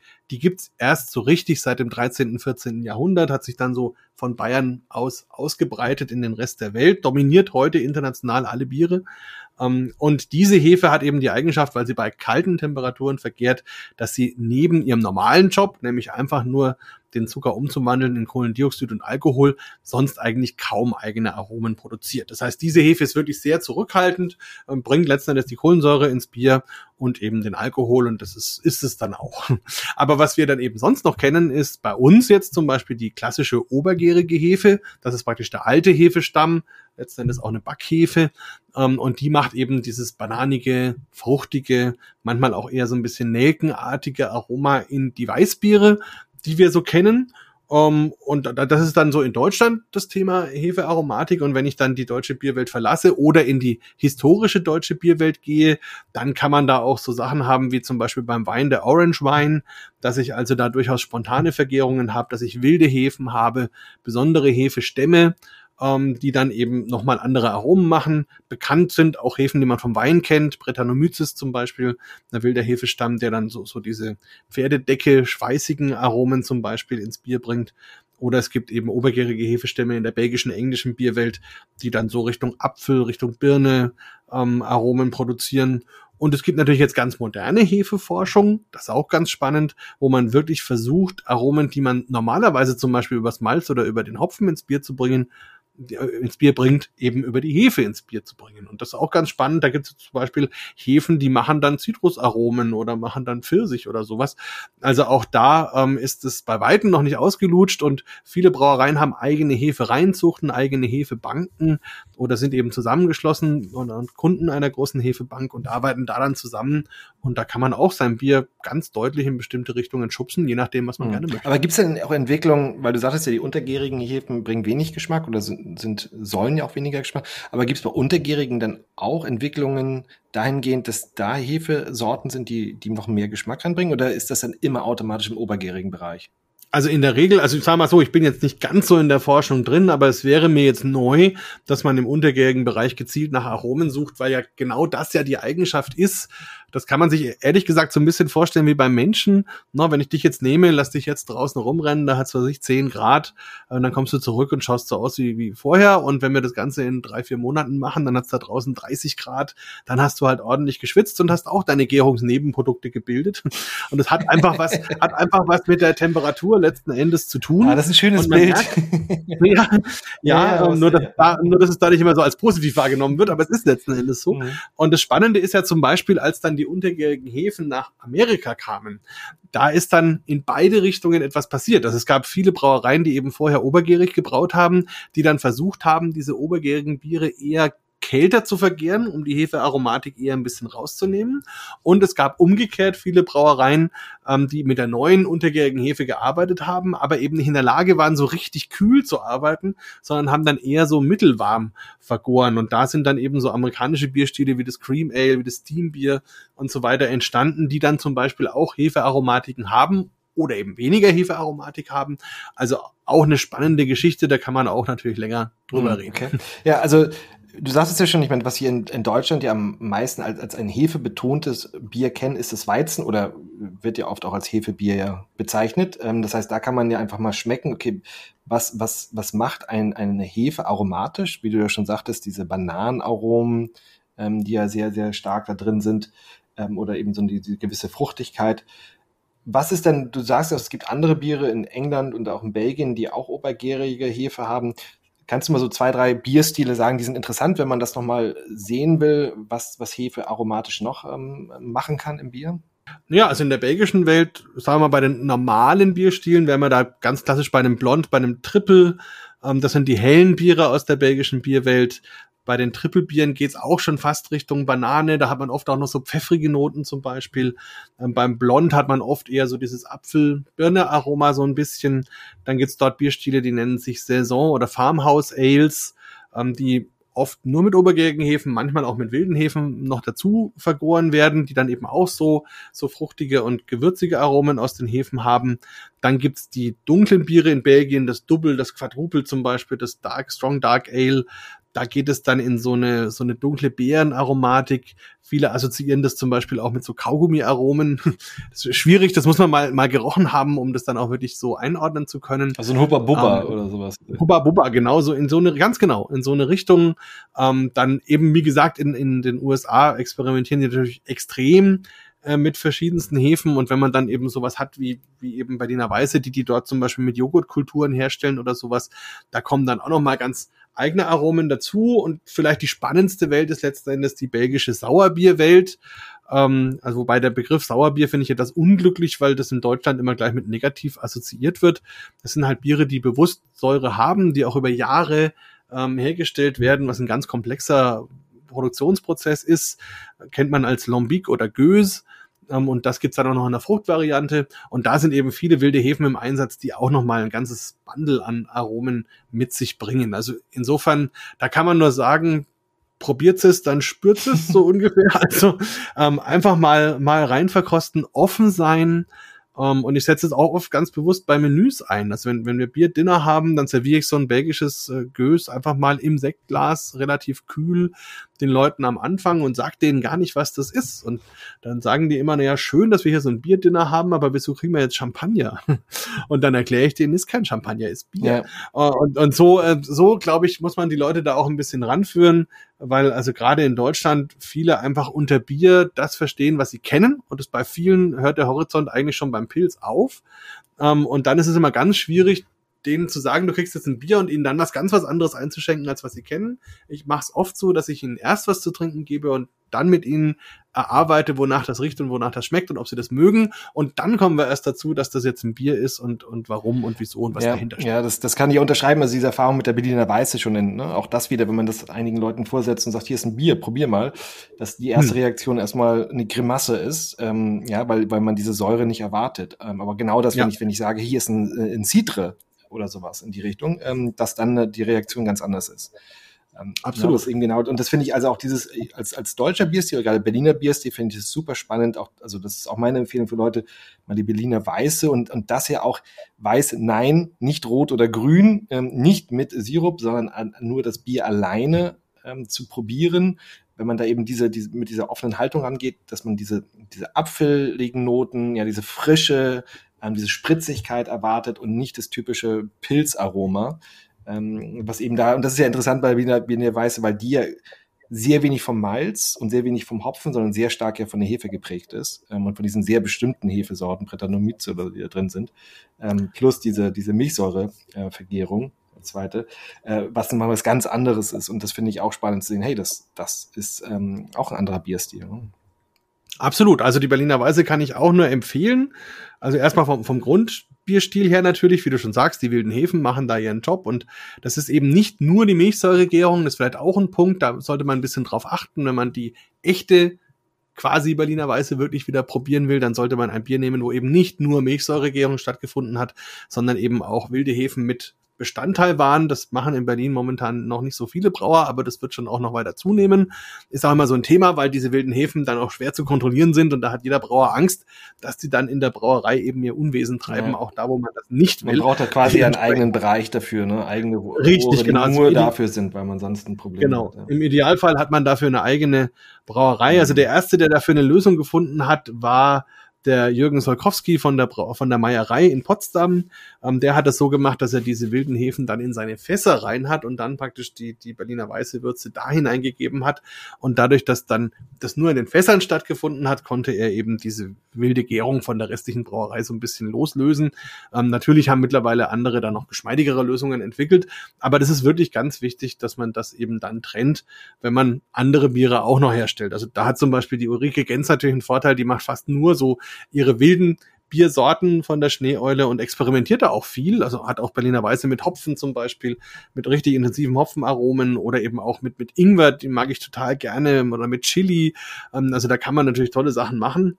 Oder auch Lemke, die das zum Beispiel mit, mit frischem Waldmeister machen. Also wo man praktisch diese Idee der Himbeer- oder Waldmeisterweißen aufgreift, aber nicht mit diesem zuckersüßen Sirup, Zeugs, sondern eben ganz bewusst sagt, wir arbeiten da mit frischen Früchten oder eben mit frischen Kräutern und vergären das mit und das sind auch super tolle Experimente, bis hin als letztes vielleicht auch so, so ein Holzfass gelagerte Berliner Weiße, was auch Lemke macht, die Eiche. Ähm, das ist auch eine faszinierende Idee. Also sowas zusammenzubringen mit so karamelligen Aromen aus dem Holzfass, dann diese Säure, das ist, ist ganz großes Kino und super spannend. Mhm. Und das ist natürlich auch genau, und da wird ja auch so ein bisschen experimentiert, was ich vorher auch nicht kannte, ist das Thema der, der Reifung der nochmal im, im Fass, im Holz. Ne? Das wird ja in unterschiedlichen Stilen ja auch mit experimentiert, sei es, ich glaube, klassischerweise ja gerne aus so einem Stout-Bereich, äh, wo das natürlich sehr gut passt äh, in diesem Bereich, aber das war auch für mich eine neue Welt, zu sagen, okay, das sind fassgereifte Biere, ähm, wo man dann natürlich auch, klar, auch preisig in andere in Richtung kommt, ne? ähm, weil, weil das natürlich eine ganz andere Sorgfalt, eine ganz andere Zeit, zeitliche äh, Ressource auch dann, dann in Anspruch nimmt. Ähm, aber das ist natürlich auch so ein, so ein interessantes Bild, wo man wirklich so bei Bier sagt, okay, es gibt, es gibt Durstlöscher, ne, für mhm. schlankere Biere, die sollen auch einfach sein, die sollen süffig sein und dann aber auch dieser andere Bereich, jetzt lass uns mal über Genuss reden, lass uns über, über auch Essensbegleitung äh, sprechen, was du ja auch viel mhm. machst. Ähm, vielleicht was sind da nochmal so ein paar in, interessante Sachen, wo du sagst, das ist, das ist, ja, also sei es nur durch Holzlagerung oder sonstige Dinge, die einfach mal nochmal eine ganz andere Welt aufmachen. Ja, also da gibt's auch natürlich nochmal wieder viele tolle Möglichkeiten. Also die, die wahrscheinlich gängigste hast du jetzt gerade angesprochen, eben die Holzfasslagerung. Und das ist was, ähm, was einerseits eine altbekannte Geschichte ist, weil es natürlich früher schon Holzfässer gab, aber man hat früher natürlich versucht, ganz bewusst den Kontakt zwischen Bier und Holz möglichst zu minimieren. Deswegen hat man die Holzfässer innen mit Pech, das ist Baumharz, ausgekleidet und eben dafür gesorgt, dass möglichst wenig Kontaktfläche zwischen eben Inhalt und Holz da war. Und mittlerweile hat man das so ein bisschen entdeckt, um eigentlich das gleiche zu machen wie beim Wein oder bei Spirituosen, dass man eben sagt, okay, im Gegenteil, ich versuche ganz bewusst durch das Holz eine Aromatik ins Bier zu bekommen. Nur ist das aber nicht so einfach. Also einerseits darf man nicht vergessen, dass eine Spirituose mit einem ganz anderen Alkoholprozentsatz in so ein Fass hineinkommt und der Alkohol ja. natürlich dann als Lösungsmittel auch nochmal ganz andere Eigenschaften hat, aus dem Holz entsprechend Aromen rauszuholen. Ähm, und dann ist es beim Bier natürlich auch so, dass das aufgrund des niedrigeren Alkoholgehalts noch dazu auch anfällig ist für Infektionen aller Art und im Holz natürlich auch Bakterien aller Art sein können. Deswegen ist eben Holzfasslagerung wirklich gar nicht so einfach. Und es hat sich dann eher eingebürgert, tatsächlich ziemlich starke Biere in Holzfässer zu stecken. Also zum Beispiel eben Imperial Stouts oder dunkle Doppelböcke oder sowas, wo ich also vom Alkoholgehalt schon deutlich über zehn Prozent liege. Das stabilisiert das Ganze wieder ein bisschen und erhöht auch ein bisschen die Aromenaufnahme. Und dass man bei den Fässern auch ähm, dann weggekommen ist von normalen Holzfässern zu Fässern, wo vorher schon was anderes drin war. Also zum Beispiel ein Whiskyfass, ein Ginfass, ein Rumfass, irgend sowas. Ähm, und, und man dann eben das frisch leert mit Stickstoff füllt, so dass dann immer noch diese Rumaromatik zum Beispiel in diesem Fass ist und dann eben das Bier hineingibt und es dann nicht nur Holzaromen nimmt, sondern eben auch diese Rum-Restaromen aus diesem Fass. Hm, hat so ein bisschen von den Scotch Whisky Brennern geklaut. Ja, Idee. natürlich. Also und, und dann eben noch ja. dazu, dann jetzt sagt, okay, dann lasse ich das aber nicht nur alleine, sondern dann blende ich das auch noch und nehme mir dann hm. zum Beispiel verschiedene Fässer, die verschiedene Spirituosen vorher drin waren und vielleicht auch, auch normale Fässer und habe da jeweils Bier drin und dann mache ich daraus daraus dann eine Mischung, einen Blend, eine Cuvée und habe dann am Ende wirklich ein ganz einzigartiges Produkt. Und das ist natürlich toll, also aromatisch sensationell, da gibt's ganz, ganz tolle Beispiele. Problem an der Geschichte ist oft, dass es halt nicht reproduzierbar ist, also weil das dann halt einfach was ist, das kann ich einmal so herstellen und wenn dann die Fässer leer sind, dann war's das auch. Dann muss ich wieder neu anfangen, wieder neue Ideen haben. Ähm, und das andere ist natürlich, dass dieses Verfahren auch sehr, sehr kostspielig und zeitintensiv ist und solche Biere natürlich dann auch entsprechende Preisschild haben müssen, was anders ausschaut als bei dem normalen Bier. Aber wie gesagt, ja, es, es ja. gibt faszinierende Vertreter dieser Art und ich muss sagen, ähm, worauf wir natürlich immer ein bisschen achten, gerade bei den Bierwettbewerben, ähm, ist natürlich, dass es verhältnismäßig einfach ist zu sagen, ich nehme jetzt einfach einen Imperial Stout und hau das in ein Whiskyfass und fülle das dann ein halbes Jahr später ab, weil dann habe ich natürlich eine sehr intensive Aromatik aus dem Bier und eine sehr intensive Aromatik aus dem Whisky und irgendwie haut es alle Leute um, weil es völlig intensiv ist. Aber auf der anderen Seite geht es ja nicht nur darum, sondern es geht eben auch darum, ist das harmonisch, ist das spannend, ähm, spielen die beiden Komponenten miteinander, also das Bier, das Fass oder vielleicht auch die Spirituose, ist das insgesamt eine runde Geschichte und so.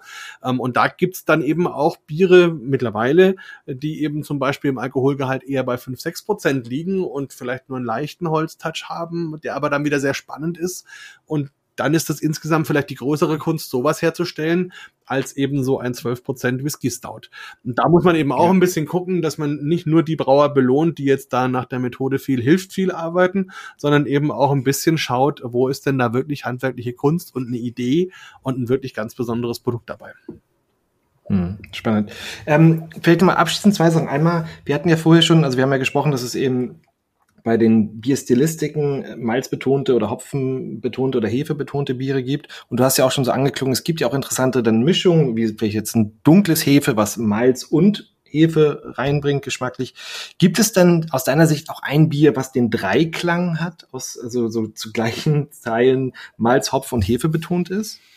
Ja, ich überlege gerade, es ist gar nicht so einfach. Also zu gleichen Teilen muss ich fast sagen, nein. Also es gibt natürlich tolle Biere, zum Beispiel Black IPAs oder so. Ähm, aber da spielt die Hefe keine große Rolle. Da bin ich halt in der Mischung zwischen Malz und, und Hopfen. Ich habe diese belgischen dunklen Biere zum Beispiel, Quadruple, ähm, ähm, ähm, Double oder so, die dann entsprechend auch wieder Malz- und Hefearomatik spielen ähm, Hefe und Hopfen. Gibt es ein dunkles, gibt es ein dunkles Weizen-IPA? Ja, also mittlerweile gibt's natürlich alles. Ne? Also natürlich ja. gibt's das und das wird man irgendwo kaufen können, aber das Problem ist halt, es ist, glaube ich, unheimlich schwer, wenn nicht sogar unmöglich, diese Aromen wirklich so in Einklang zu bringen, dass man die alle miteinander mhm. schmeckt und entsprechend die Herkunft auch noch zuordnen kann. Das ist, glaube ich, wirklich schwer. Also wie gesagt, auf dem Markt gibt's das garantiert und wenn man das entsprechend vorher den Leuten so beschreibt, dann werden sie das auch schmecken. Aber also von den genuinen Bierstilen her wüsste ich jetzt automatisch eigentlich nichts, was das wirklich mhm. alles miteinander widerspiegelt. Also ist schwierig. Ich meine, letzten Endes, wenn man ein, ein schönes englisches Pale Ale nimmt, dann hat man eine Ausgewogenheit zwischen Malz und Hopfen und hat irgendwo auch noch ein bisschen Ester aus der Hefe. Also man könnte das schon irgendwie darstellen. Aber das ist auch schwierig. Also das ist ja ähnlich wie beim Kochen auch. Ne? Wenn du jetzt sagst, du kochst irgendeine Suppe und haust halt von jedem Gewürz 20 Gramm rein, dann, dann liest sich das super auf der Zutatenliste, aber ob das dann wirklich irgendjemand schmeckt und ob der dann in der Lage ist, ähm, was weiß ich, Thymian, Koriander, Salz, Pfeffer, äh, was weiß ich, was man alles da reinschmeißen kann, ähm, Ingwer rauszuschmecken, das ist dann natürlich irgendwann auch schwierig. Also deswegen ist, glaube ich, auch so der Punkt, dass die wahre Kunst, glaube ich, eher besteht, halt wirklich ein gutes Produkt, was schon eine gewisse Palette widerspiegelt, aber halt auch eine Erkennbarkeit hat und, und wo man auch sagt, okay, das ist wirklich spannend, ähm, zum Beispiel da jetzt diese Hopfenaromatik sehr schön wahrnehmen zu können. Und da wäre mir ein, ein zu viel an verschiedenen Sachen wahrscheinlich am Ende auch wirklich zu viel. Ja. Du kennst hier so viel aus mit Bier. Hat sich eigentlich irgendwann selber in den Fingern ge gejuckt, eine eigene Brauerei zu eröffnen? Also eine eigene Brauerei zu eröffnen, Gott sei Dank nicht. Also weil Gott sei Dank auch vorher der Versuch da war, überhaupt erstmal Bier selber zu machen. Und natürlich weiß ich, wie das geht und ich habe auch mit Braukursen schon des Öfteren Bier gebraut. Aber man muss eben noch viele Eigenschaften haben, die ich nicht oder zumindest nicht so gut habe, um am Ende ein gutes Bier machen zu können. Das ist ganz wichtig, vor allem eben ein Verständnis für den, für den Prozess, für die Hygiene, für die Temperaturen, äh, für all das, was, was eben der Brauer auch in seiner jahrelangen Ausbildung lernt. Also das vergessen auch viele Biersommeliers immer. Ähm, da macht man zwei Wochen irgendeinen Kurs oder bei uns 16 Wochen, aber trotzdem, ähm, das ist was anderes, als äh, da wirklich jahrelang eine Ausbildung zu machen. Und das fehlt mir natürlich und ich weiß auch, ich habe da den, den Hang auch gar nicht dazu. Da bin ich zu wenig perfektionistisch und zu ungeduldig auch. Also dementsprechend mhm. ähm, kann ich, also weiß ich, wie es funktioniert und habe den Prozess auch schon ein paar Mal gemacht, aber ich war mit dem Ergebnis nie wirklich zufrieden und bin eigentlich heilfroh, dass es Leute gibt, die das wirklich richtig gut können und deren Ergebnisse ich dann Gott sei Dank trinken darf. Wunderbar. Meine letzte Frage wäre, Markus, was denkst du, was für eine Biere trinken wir so in 15 Jahren? Also wo geht, geht da die Reise hin? Glaubst du, dass wir anders Bier trinken werden oder wird es? Ähm, also ich denke mal, ich glaube, das letzte ist, glaube ich, der Punkt, wir werden anders Bier trinken und wir werden anderes Bier trinken. Also wobei die Frage nochmal ist, wer ist wir? Also du und ich, mhm. wir beide werden wahrscheinlich mehr oder weniger ähnliche Biere trinken wie jetzt auch. Aber wenn man vom gesamten Markt her sieht, da zeichnen sich ganz klare Tendenzen ab und also die eine Tendenz ist Richtung alkoholfrei. Also man hat jetzt gerade bei der jungen Zielgruppe immer größere Anteile von Leuten, die einfach zwar gerne Bier trinken, aber eben nicht mit Alkohol. Und da ist entsprechend großes Angebot auch schon da. Also im Ausland noch größer als bei uns, aber es wächst bei uns jetzt auch enorm. Und ich bin mir sicher, dass in 20 Jahren, also mich, meine Enkel fragen werden, warum trinkst du überhaupt Bier mit Alkohol? Es gibt doch genügend ohne. Und warum musst du dir dieses, dieses Gift überhaupt zuführen, wenn man das anders auch kann? Also dementsprechend wird sich da, glaube ich, die Macht Opa so lustig. Ja, ja. genau. Äh, dann dreht er seine Rollstuhlkreise ein bisschen schneller. Nein, ich weiß auch nicht, aber das ist, also das wird sicherlich ein Thema sein, weil auch das Thema Gesundheit natürlich eine Rolle spielt. Und, und mhm. das ist mir persönlich auch immer ganz wichtig, den Brauereien jetzt zu sagen, gerade den mittelständischen bei uns, äh, wer sich dem jetzt verweigert und verschließt, auch das alkoholfreie Segment zu erschließen, der wird in zehn Jahren ein großes Problem haben, weil da andere dann so einen Vorsprung haben, dass ich kaum mehr danach kommen kann. Und damit geht natürlich einher ein entsprechender Verlust an Absatz an normalen Bieren. Und auch das muss ich ja dann irgendwie kompensieren. Und jetzt haben die gerade alle noch Saft und Kraft und deswegen würde es jetzt Sinn machen, sich das auf jeden Fall zu erschließen. Und der andere Punkt ist natürlich auch wichtig, dieses ganze Thema rund um Nachhaltigkeit, Regionalität und so. Da wird sich sicherlich auch viel tun. Es wird viel Brauereien geben, die mit ihren Rohstoffen noch viel regionaler denken. Also die, was ich selbst ihr eigenes Malz zu, zum Beispiel wieder herstellen, mit dem Bauern um die Ecke da kooperieren, entsprechend auch den Hopfen nah haben und äh, da auch viel experimenteller unterwegs sind. Also ich glaube, da wird viel passieren und es wird sich auch der Trend verstetigen, den wir jetzt schon haben, nämlich dass sich die ganze Bierwelt internationalisiert. Also vor 20 Jahren war es noch so, wenn jemand mir einen Weizen hergestellt hat, dann war klar, dass das zu 99 Prozent Wahrscheinlichkeit aus Bayern kommt. Und wenn mir jemand einen Blond hingestellt hat, dann war das belgisch und ein Pale Ale war eben englisch oder amerikanisch. Aber heute braut jede Brauerei auf der Welt jeden Bierstil und es wird noch viel mehr werden, ähm, so dass es eigentlich eher so eine globale Bierkultur gibt, ähm, wo es immer wieder mal so neue Erfindungen, neue Ideen gibt und, und jeder sich so selber so ein bisschen auslebt. Und das ist aber auch was, was ich ganz besonders schätze. Ich bin ja gerade auch global viel unterwegs und da kann man wirklich in jeder Brauerei immer wieder andocken und es ist einfach nur schön, äh, da eben schon zu erleben, dass egal ob du jetzt in China, in Russland, in Chile, was weiß ich, auf Taiwan, äh, sonst wo bist, ähm, die Leute trinken alle gerne Bier, die haben eine Faszination für das Thema und das sind einfach Menschen. Und das ist so wichtig in der heutigen Zeit, das zu verstehen, ähm, dass das Bier da wirklich ein gutes Mittel sein kann, das auch zu transportieren. Markus, was für ein wunderbares Schlusswort, würde ich sagen. Danke. also wie gesagt, man kann natürlich noch so, so ewig lange über Bier reden, ähm, aber ich denke, wir, wir machen Cut und ich würde mich freuen, irgendwie in Zukunft das Gespräch mal fortzusetzen, vielleicht dann auch in, in real life, wie man so schön sagt, äh, mit einem äh, leckeren Bier. Und wir sagen einfach, das ist beruflich, dass du dann auch ein Bier trinken darfst. Auf jeden Fall. Und wir können ja dann vielleicht auch noch mal das Thema Food Pairing aufs Korn nehmen. Das ist nämlich wirklich genau. spannend, weil sich da in den letzten Jahren einfach was getan hat. Es gibt einen deutschen Forscher, den du ja auch kennst, den Professor Wilgis, der eigentlich so als erster es geschafft hat, Food Pairing auch wirklich auf eine wissenschaftliche Basis zu stellen, so dass man jetzt auch wirklich begründen kann, warum Dinge miteinander harmonieren und nicht. Und auf der Basis haben wir unsere Ausbildung auch in der Hinsicht aufgebaut. Und das ist wirklich spannend zu sehen, wie das funktioniert und dass es funktioniert.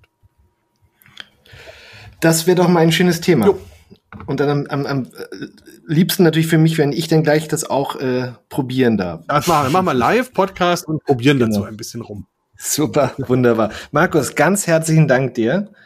Sehr schön, ja, gerne. Das sehr war gerne. sehr erhellend für mich. Auch vielen Dank und auch für deine Offenheit und dass ich die Möglichkeit habe, auch mit dir zu reden. Wunderbar, toll.